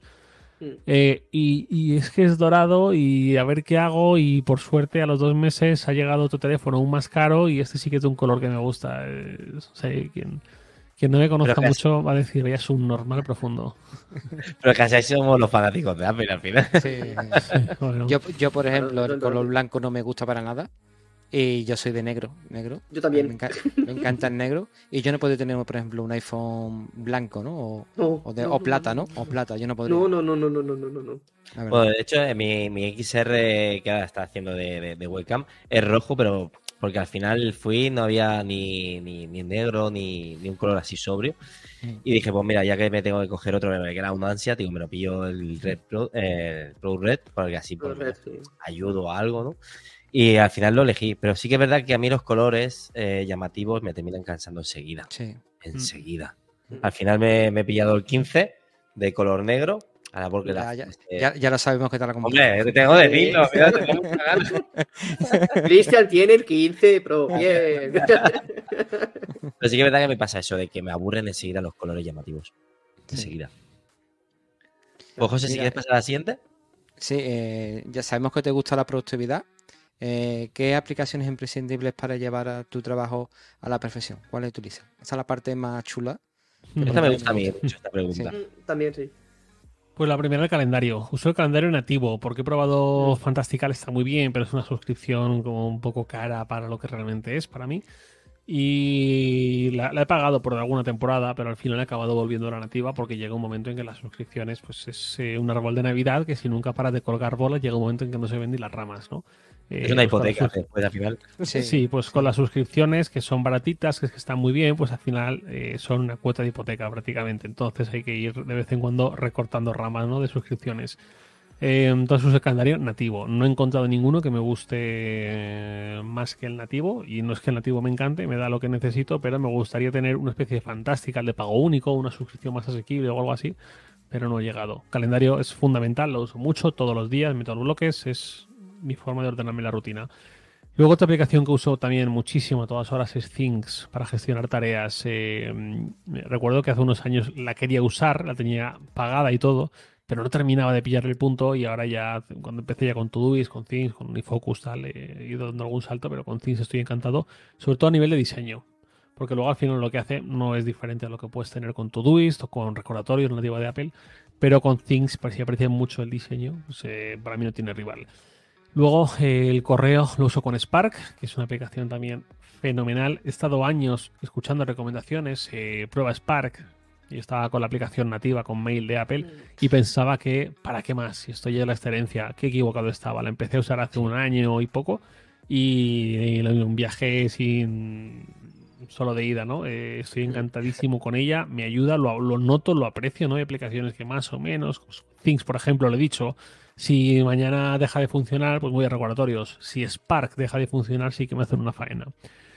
Y luego, eh, la joya de la corona quizás es Notion. Eh, Notion más de lo mismo. He estado años que la conocía, que la quería empezar a usar, no me terminaba, no terminaba de entender el punto. Y hace, o sea, finales, finales, no, ya no sé ni cuándo. O sí, fue a finales del año pasado, creo. Va a hacer un año ya, puede que sí. Mm. Eh, no sé a santo de que di el salto y encantadísimo. Cada vez meto más cosas, pero con sentido, no, no por meter, sino todo súper estructurado. La uso cada vez para más cosas, cada vez entendiendo mejor eh, propiedad de base de datos, tal. Todo esto igual suena un poco disuasorio para el que le pilla fuera, pero tiene sentido, me ayuda. A mí lo que no me gusta son aplicaciones que me den más trabajo del que me ahorran, ¿no? O que me sean un trabajo en sí mismo. O sea, a mí me gusta trabajar, no mover bloques en una aplicación para corroborar que he trabajado.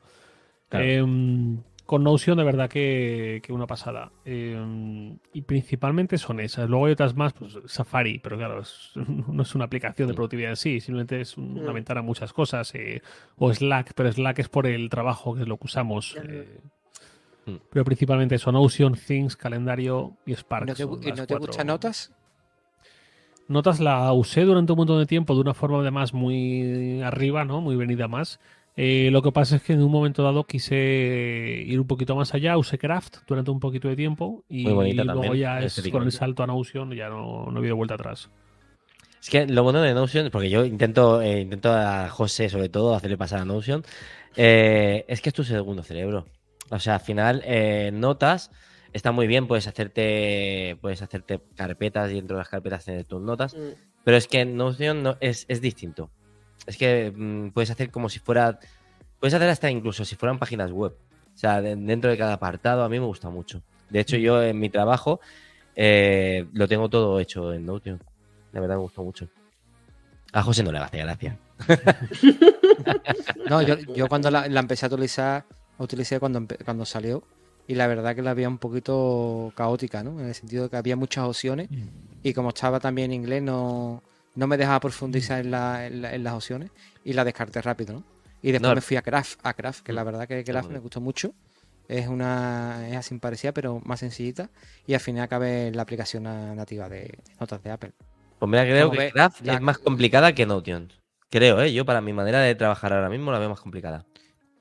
Sí, es que yo, yo llego en, en un punto en mi vida que lo que quiero es sencillez, ¿vale? No quiero complicaciones y, por ejemplo, las aplicaciones nativas de Apple me dan esa sencillez, esa inmediatez, esa rapidez. Y ya te digo, por eso no me voy, por ejemplo, a tener que aprender otro flujo de trabajo, por ejemplo, otro flujo en, en Notion, ¿no? Pues cómprate un Apple TV si quieres de sencillez. Así ya tienes todo Eso, eso. el ecosistema cerrado.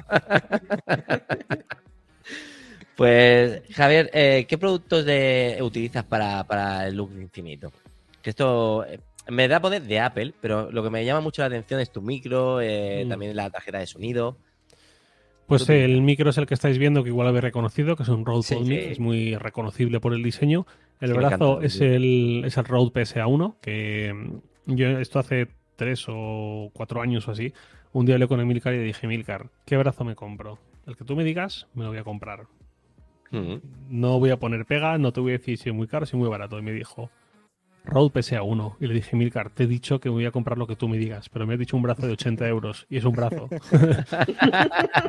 y me dijo, hazme caso. Le hice caso y menos mal que le hice caso. Porque hay un montón de brazos que se. o sea, hay brazos buenos, ¿no? Pero hay muchos brazos que te gastan menos dinero y empiezan con holguras, se, se tambalean, no sé qué. Y este Mm. es una maravilla, es, está muy bien hecho. Y luego la tarjeta de sonido que tengo, la interfaz, es la eh, Focus Read de Scarlett, la 212, creo que era.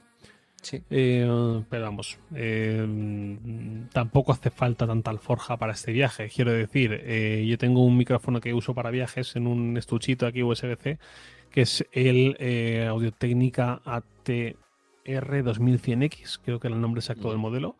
Eh, por lo mismo, si yo un día me tengo que ir a Madrid un par de días o de viaje una semana o cosas así, tengo que seguir grabando el podcast, me lo llevo, ocupa poco y cuando lo he usado creo que nadie me ha dicho se te escucha peor o algo así, o se nota, se escucha también y bien. Entonces, pues porque lo tengo aquí montado y el brazo está muy bien y es muy cómodo y tal, pero pues, pues el día que me canse y lo pongo en Wallapop y no sé, pero bueno, de momento ya está.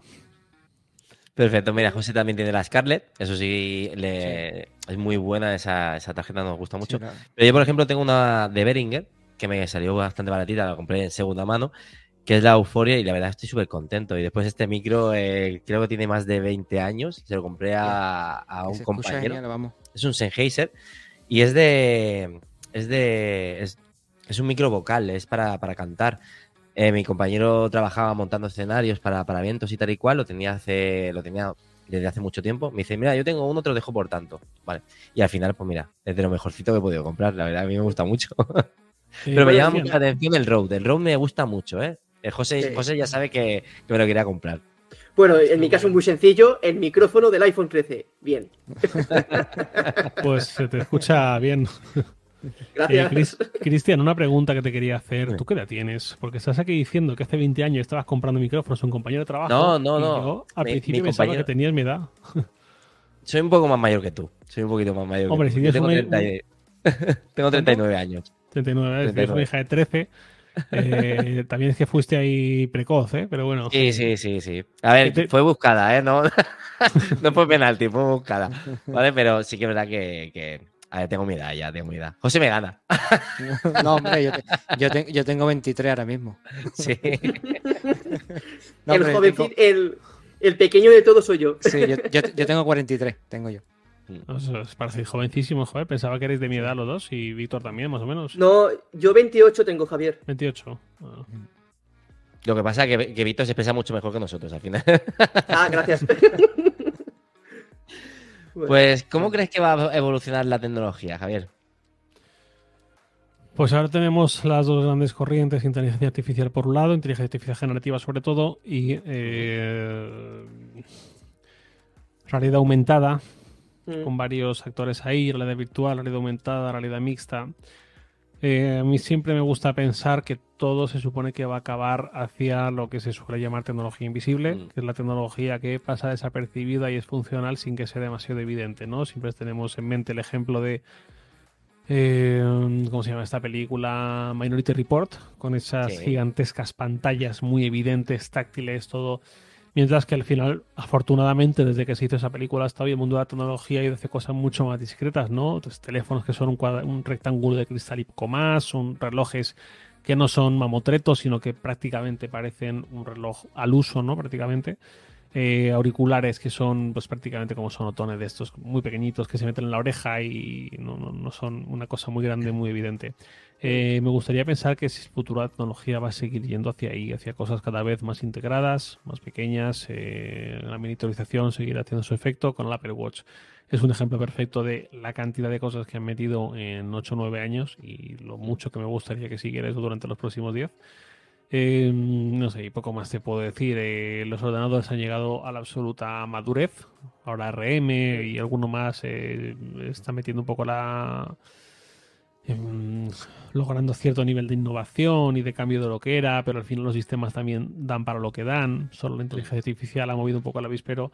El smartphone más de lo mismo, ¿no? A nivel de ventas también está muy estancado y ha ido a la baja porque al final tiene su techo, ¿no? Ya no son la gran novedad, sino que hay generaciones de gente que solo ha vivido con smartphones y no sabe lo que es la vida previa al smartphone.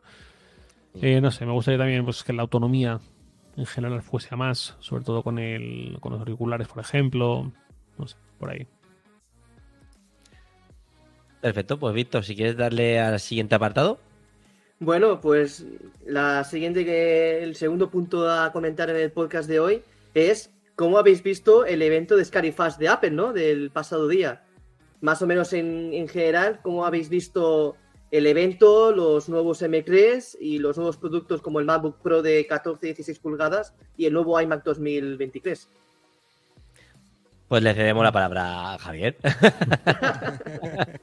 Pues creo que ha sido un poco eh, un bajón el evento, pero no tanto por culpa de Apple como por culpa de las expectativas que nosotros eh, ponemos eh, en base a filtraciones y no se sabe muy bien qué. Pero eh, mm, claro, sale lo de que la hora es muy rara, sale una explicación diciendo es que van a llevar no sé qué desarrollador japonés que va a ser la leche y van a hablar del gaming en el Mac y vamos a quemar toda la PlayStation para comprarnos el Mac Studio y a jugar. Y luego ni desarrollador japonés, ni gaming, ni nada. Entonces eso ya produce un poco el, pinchazo de la burbuja de las expectativas. Luego está eh, que el M3, al menos sobre todo en CPU, no ha sido el salto de rendimiento que esperábamos y que asumíamos, ¿no? Salto a 3 nanómetros, pues sí o sí va a implicar un salto de rendimiento mucho más grande que el que hubo del M2 al M1. Y luego te encuentras con que Apple en la gráfica esta que sacó solo puso al M1 y al M3, pero no al M2. Me imagino que porque la evolución respecto al M2 en CPU era tan bajita que era, vamos, una cosa. Eh, a nivel de GPU sí que parece que es bastante más interesante, incorpora el ray tracing. eh, al final había muchas cositas, ya desde sobre todo la WWDC, orientadas a hacer del Mac un dispositivo atractivo para jugar, como nunca lo ha sido. Pero no sé si va a ser suficiente, la verdad. Mm, Veo muchas mejoras de aquí y de allá, pero lo veo complicado. Quizás Apple hubiese podido aprovechar mejor la ola subiéndose al carro del juego en streaming, pero al final va contra su modelo de negocio. Apple ha invertido muchísimo dinero en sacar su propia línea de chips, tanto de la serie A como de la serie M. y de repente le dices al usuario que para jugar a juegos, que es lo más exigente que le puedes pedir prácticamente a un dispositivo, ya no necesitas esa potencia. Entonces, ¿para qué la estoy pagando? ¿no? Es complicado. Em, no sé, más allá de eso, pues me parece lamentable tener ordenadores de más de 2.000 euros y ahí incluyes tanto al MacBook Pro como al iMac Mm. con 8 GB de memoria. O sea, Es pues, que eso es la Entendemos que Apple está para ganar dinero, está para regalar nada, lo podemos entender, pero cobrar ampliaciones al precio que las cobra cuando los precios de los componentes se han caído durante todos estos años no tiene sentido. Mantener 8 gigas, hace 11 años ya había 8 gigas base en los iMac, después de Sí. 11 años seguimos con 8 gigas. O sea, hace 11 años, si tú mirabas 11 años atrás, había 16 veces menos eh, RAM en ese momento Mm. eh, de base de los ordenadores y ahora te encuentras con que seguimos exactamente igual. Pues hombre, la tecnología, la informática no habrá evolucionado igual, pero tanto como para quedarnos en 8 gigas seguro que tampoco, ¿no? Y, y menos pagando estos euros. Y los accesorios, por ejemplo, del iMac, que siguen todavía con tipo, tipo Lightning, ¿no? Mm, Pues más de lo mismo. Eh, de hecho, hace poco alguien me preguntó y le dije, espérate, porque eh, eso fue a la semana anterior. Le dije, espérate porque el lunes hay un evento por la noche y seguramente lancen tal. No. Y no los lanzan, es raro de narices. Yo creo que en una nota de prensa se hubieran ahorrado esa, esa, present- esa presentación, ¿no? Sí, es verdad que el MacBook Pro es una pasada, es precioso, me encanta ese color negro que han sacado, pero esas versiones de 8 GB de, de memoria RAM, la verdad que, que se da de desear, ¿no? Mm. Claro. Y luego también el horario que pusieron, que a ver, que hicieron por el tema de Halloween, de que estuviera to- casi todo el mundo en las, lo que sea la tarde-noche, o sea, que eso es un detalle que dices, a ver, pero claro, para hacer un evento solo de media hora, que solo presentas las versiones nuevas del M3, cuando en enero ya lanzaste los M2, o sea, tú imagínate la persona que se compró el Mac a principios de enero y que ahora en pocos meses han sacado el, M, el M3 en las tres versiones. Claro, la persona que ha comprado el M2 dice, ¿y esto por qué Apple me lo ha hecho ahora? O sea, que yo entiendo que vienen ahora las navidades, tienen que activar todo el tema de compras también en el tema del Mac, pero no lo sé, a mí me dejó frío la, el, el evento. O sea, Sí, no bueno. hacía falta hacer un evento de 30 minutos. Y sobre todo cuando, cuando lo que dice Javier, cuando las métricas Mm. de, de- de un M3 no están siendo lo que nosotros, bueno, todo, todo el mundo de la tecnología esperaba, ¿no? Que decías, ostras, un chip de 3 nanómetros va a ser algo que le mm. va a dar un impulso en potencia de lo que, de lo que tenemos ahora. Sí, pero el usuario intermedio, ¿cuándo ¿cómo lo usa eso? O sea, si al- a la persona que le des un M1, un M2, en su día a día ya puede tener bastante. Que sí, que es un gran cambio, que le da mucha potencia y mucho rendimiento al Mac. Es un cambio bestial, pero a ver, a esos precios, digo, cuidado que ahí puede flojar las cosas, ¿eh? Y, tamp- y tampoco son los 3 nanómetros buenos, ¿no? Por lo que están diciendo, ¿no? Mm. ¿Sabes? Están diciendo que, que los chips nuevos estos de 3 nanómetros no están, no son los verdaderamente que están terminados, ¿no? Que están como hechos en una segunda eh, remesa o, o- o que no son eh, festivos o algo así, ¿no? Mm. Sí, Yo habrá que esperar a ver los más definitivos, porque lo que hemos visto ha sido una medio filtración, pero vamos, eh, ya creo que ya fue Gurman el que también lo dijo, que si llegaban, Ma- Gurman inicialmente dijo que este año no iba a haber nuevos Mac, y hace dos semanas así dijo que al final sí. Entonces claramente algo le pasó ahí. Al final fue Minchi Kuo el que acertó, el que estaba en lo cierto, Mm. que a veces ha sido al, al revés. Mark tiene mucha fiabilidad y, y Kuo cada vez menos, la verdad. Pero esta vez fue Kuo el que acertó y lo que decía era si salen este mismo año no van a estar lo suficientemente maduros. Y parece que es Mm. lo que han priorizado. No, no sé bien por qué. Sí, sí, tampoco implica Yo por las compras necesariamente- Entonces ahora mismo no recomendarías ¿no? un cambio de un M.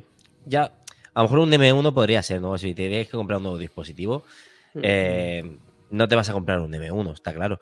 Pero la gente que tiene un M1 como yo, yo tengo el Mac Mini con el, con el básico, con 16 GB de RAM, que ya me sirve para todo lo que hacemos aquí en, en Apple por Mm. 4 y para mi vida diaria. Mm, Yo creo que no lo recomendaría, yo por lo menos por mi parte. No, ¿Qué va? no, no, no, yo con el, con el M1 tiran, que, tiran de sobra, vamos. Mm. Es un buen, es un, en aquel, en aquel entonces era un buen MacBook Pro y sigue siéndolo. O sea, a ver, que va bien que se vayan actualizando, que van sacando nuevas funciones, pero claro, si luego vas ralentizando cosas, mm, Claro. Pues, Eh, em, si quieres, ya hemos eh, pasado este punto ya, porque al final tampoco tiene mucho, mucha repercusión. Al final el evento yo creo nos, nos, nos dejó a todos un poco fríos. Pasamos a tu proyecto de futuro, ¿vale? Eh, ¿Tienes algún proyecto ahí entre manos, Javier? No, la verdad es que no. Es una respuesta igual un poco bajonera.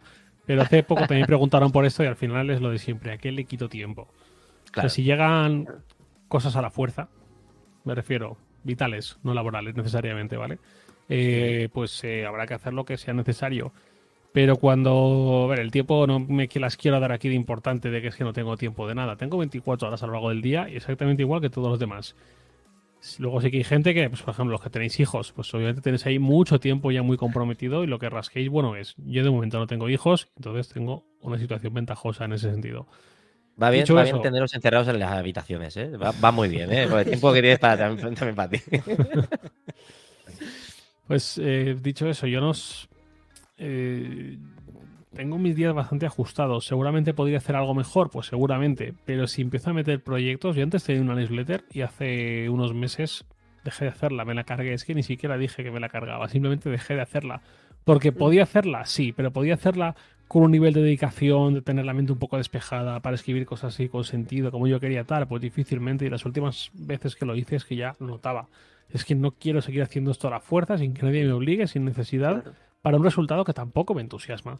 Eh, pues fuera. Eh, porque no quiero dejar de hacer otras cosas para meter sí o sí, en este caso, la newsletter, por decir algo. Mm. Eh, ¿A qué le quito tiempo? El tiempo familiar, al tiempo con amigos, que cada vez es menos por cosas de la edad, pero sigue siendo- estando ahí, sigue siendo importante y tengo la suerte de que sigo pasando al final unas horas todas las semanas con ellos. Eh, le quito tiempo a leer, le quito tiempo al deporte, le quito tiempo Mm. a, joder, a cuidar la casa. O sea, a mí me gusta. Suena a lo mejor paradójico o raro lo que sea, pero yo disfruto del tiempo de dejar la casa impoluta, lo más impoluta que puedo. No quiero vivir en una casa en la que está todo hecho un desastre y no friego y no sé qué y está por ahí sucio y está la cosa desordenada. No quiero. Entonces, cuanto más cosas empiece a eliminar, eh, cuanto más cosas quiera asumir, más compromisos voy a tener que tener con las cosas que sí que quiero hacer y no es el caso. Entonces, de momento, no me planteo absolutamente nada porque además otra cosa es el trabajo, que al final son ocho horas, que yo estoy justo aquí donde estoy ahora, con este mismo ordenador, con este mismo monitor. Y, y eso también consume a nivel creativo, digamos, y, y con, Correcto. con la newsletter también me pasaba. Digo, al final esto es, no es una cosa infinita, esto llega un momento en que te atrofias, pierdes ideas, pierdes frescura, necesitas salir a que te pegue el aire y ver eh, la calle y estar aquí todo el día trabajando y el podcast y luego tener que tener a la fuerza otro proyecto, pues tampoco es el caso, porque además es que, no sé, yo, yo no soy el perfil del obsesionado con hacer una cosa y hacerla a toda costa. Yo lo hago y lo mejor que puedo y si un día deja de tener sentido o lo veo que ya no me llena cualquier cosa, pues lo dejo hacer y ya está, pero tengo más inquietudes y no... Incluso son las tecnológicas. O sea, yo debo ser de los de mi gremio que menos prensa tecnológica leen, porque a partir de cierto nivel tampoco tengo la necesidad, ¿no? Igual esto no habla muy bien de mí, pero yo ahí tengo el, el scoop, digamos, no, no me sale la palabra, eh, hacia ciertos sitios y no quiero renunciar a ciertas cosas ni quedarme solo en una cosa anclada, aunque profesionalmente mi vida yo encaminada por un sitio, pero yo tengo más inquietudes y no quiero renunciar a ellas. De acuerdo. Pues ya hemos hablado de todo lo que queríamos eh, tratar en este episodio. Ahora tenemos, como siempre solemos hacer, pues las recomendaciones de la semana, donde, bueno, te dijimos que, que pusieras también las tuyas. Y si quieres, pues lo hacemos como, como siempre. Empieza José con, con este apartado, después va Víctor, después dirás tú las tuyas y finalizo yo con las mías. Y entonces ya tendremos la despedida y todo lo demás. Pues José, si quieres, eh, te dejo este apartado a ti. Estupendo, pues como cada semana pasamos a las recomendaciones de la semana al One More Scene de, de Apple por 4. Eso, eso.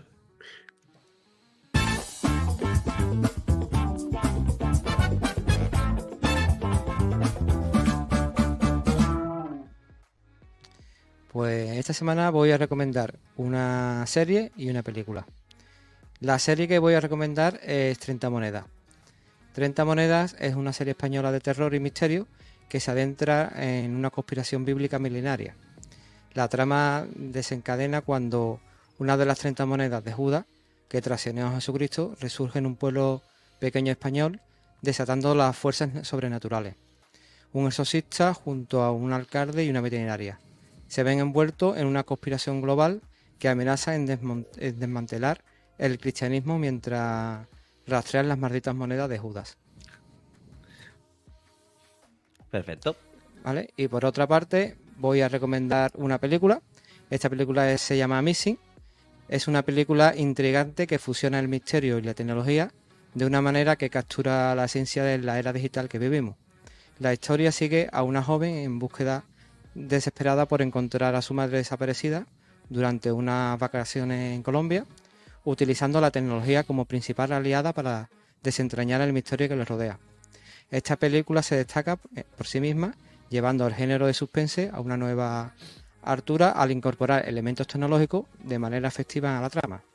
La forma en la que la tecnología se integra en la, narrati- en la narrativa no solo avanza en la historia, sino que también refleja cómo las herramientas digitales pueden ser una espada de doble filo en nuestra búsqueda de la verdad. La verdad que esta película, sobre todo eh, dispositivos de Apple y herramientas de Apple, salen todas. Por eso te gusta y te encanta. Sí, sí, es una, es una Claro. pasada. La forma que interactúa esta chica con, con la tecnología de los, en los dispositivos de Apple es una, es un- una brut- brutalidad.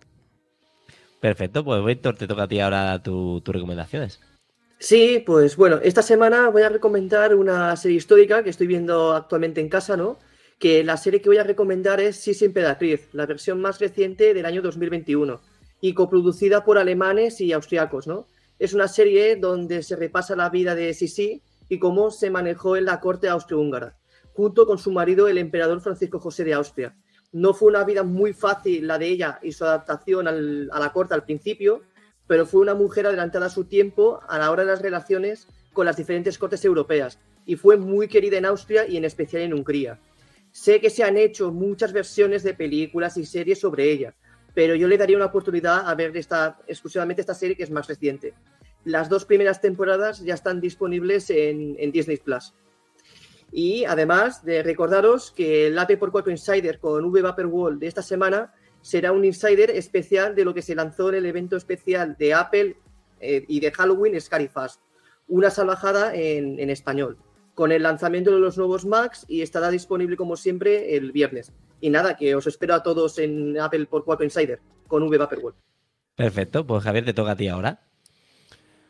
Vale, pues la peli que voy a recomendar es de Netflix y se llama La Ley de la Frontera. Se estrenó hace un par de años y básicamente es una pequeña oda al cine kinky de los 70, de principios de los 80, de esos años de transición, últimos años de dictadura.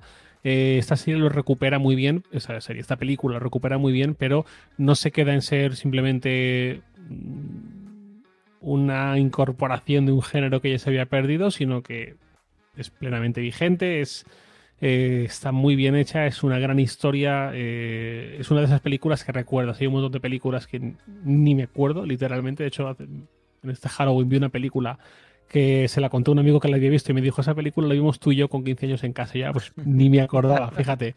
Eh, y en cambio de esta me acuerdo mucho y cuando estoy pasando Netflix y me aparece por ahí las recomendaciones, digo, "Ah, qué buena película, qué chula estuvo. Eh, básicamente es un grupo de amigos, eh, pues eso, Kinkis de Girona, año 78, eh, y pasan cosas. Y hay uno que es el pringadillo del grupo que llega, no sé muy bien cómo, y pasan cosas y está muy bien. El director, el director es Daniel Monzón, que es el mismo que el de Zelda 211. Y eh, la siguiente recomendación también es de Netflix, que es una miniserie llamada Mi Dulce Niña, es una serie alemana.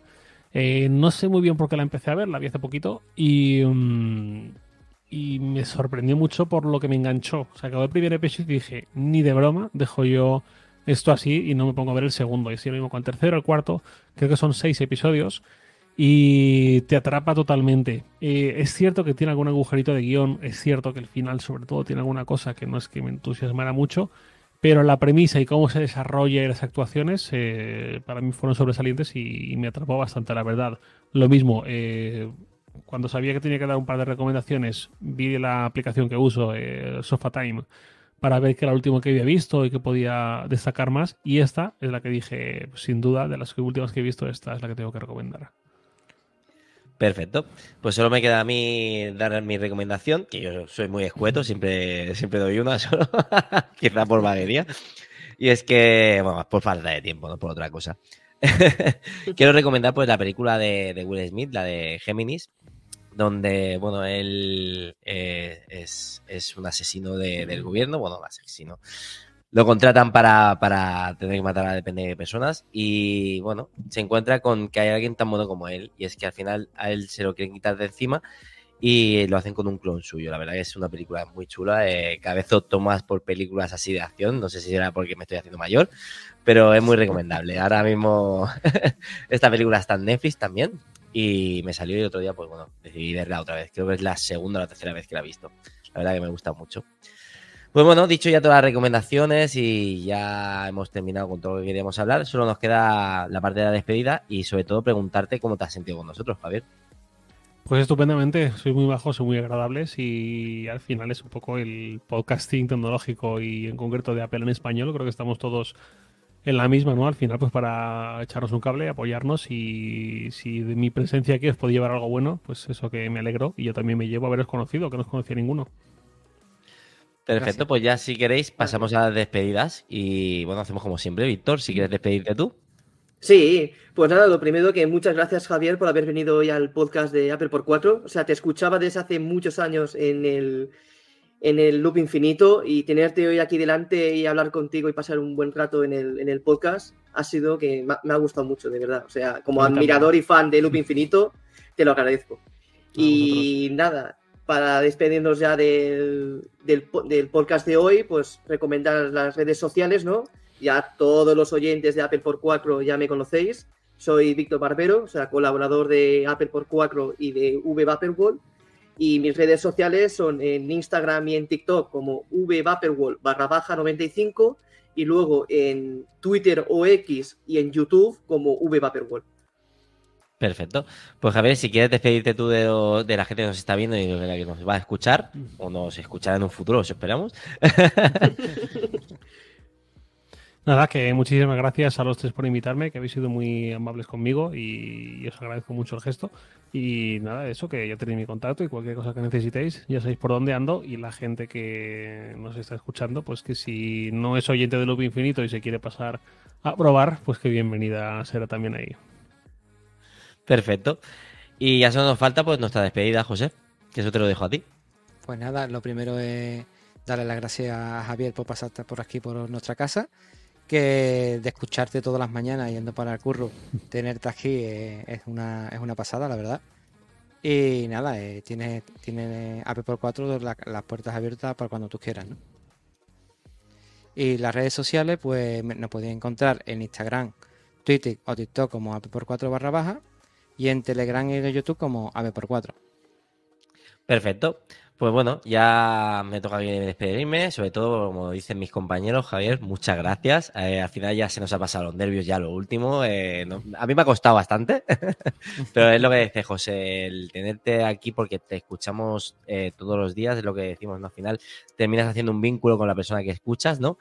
Y es, ha sido un, un, placer para nosotros que tienes nuestra, la puerta de nuestra casa abierta para, para, cuando tú quieras. Y nada, para la gente que nos está viendo y escuchando, pues muchas gracias por aguantar hasta aquí, hasta el último momento, siempre aguantando la chapa. Eh, y nada, esperemos que nos escuchen en el siguiente episodio. Pues venga, adiós. Muchas gracias. Muchas gracias, adiós.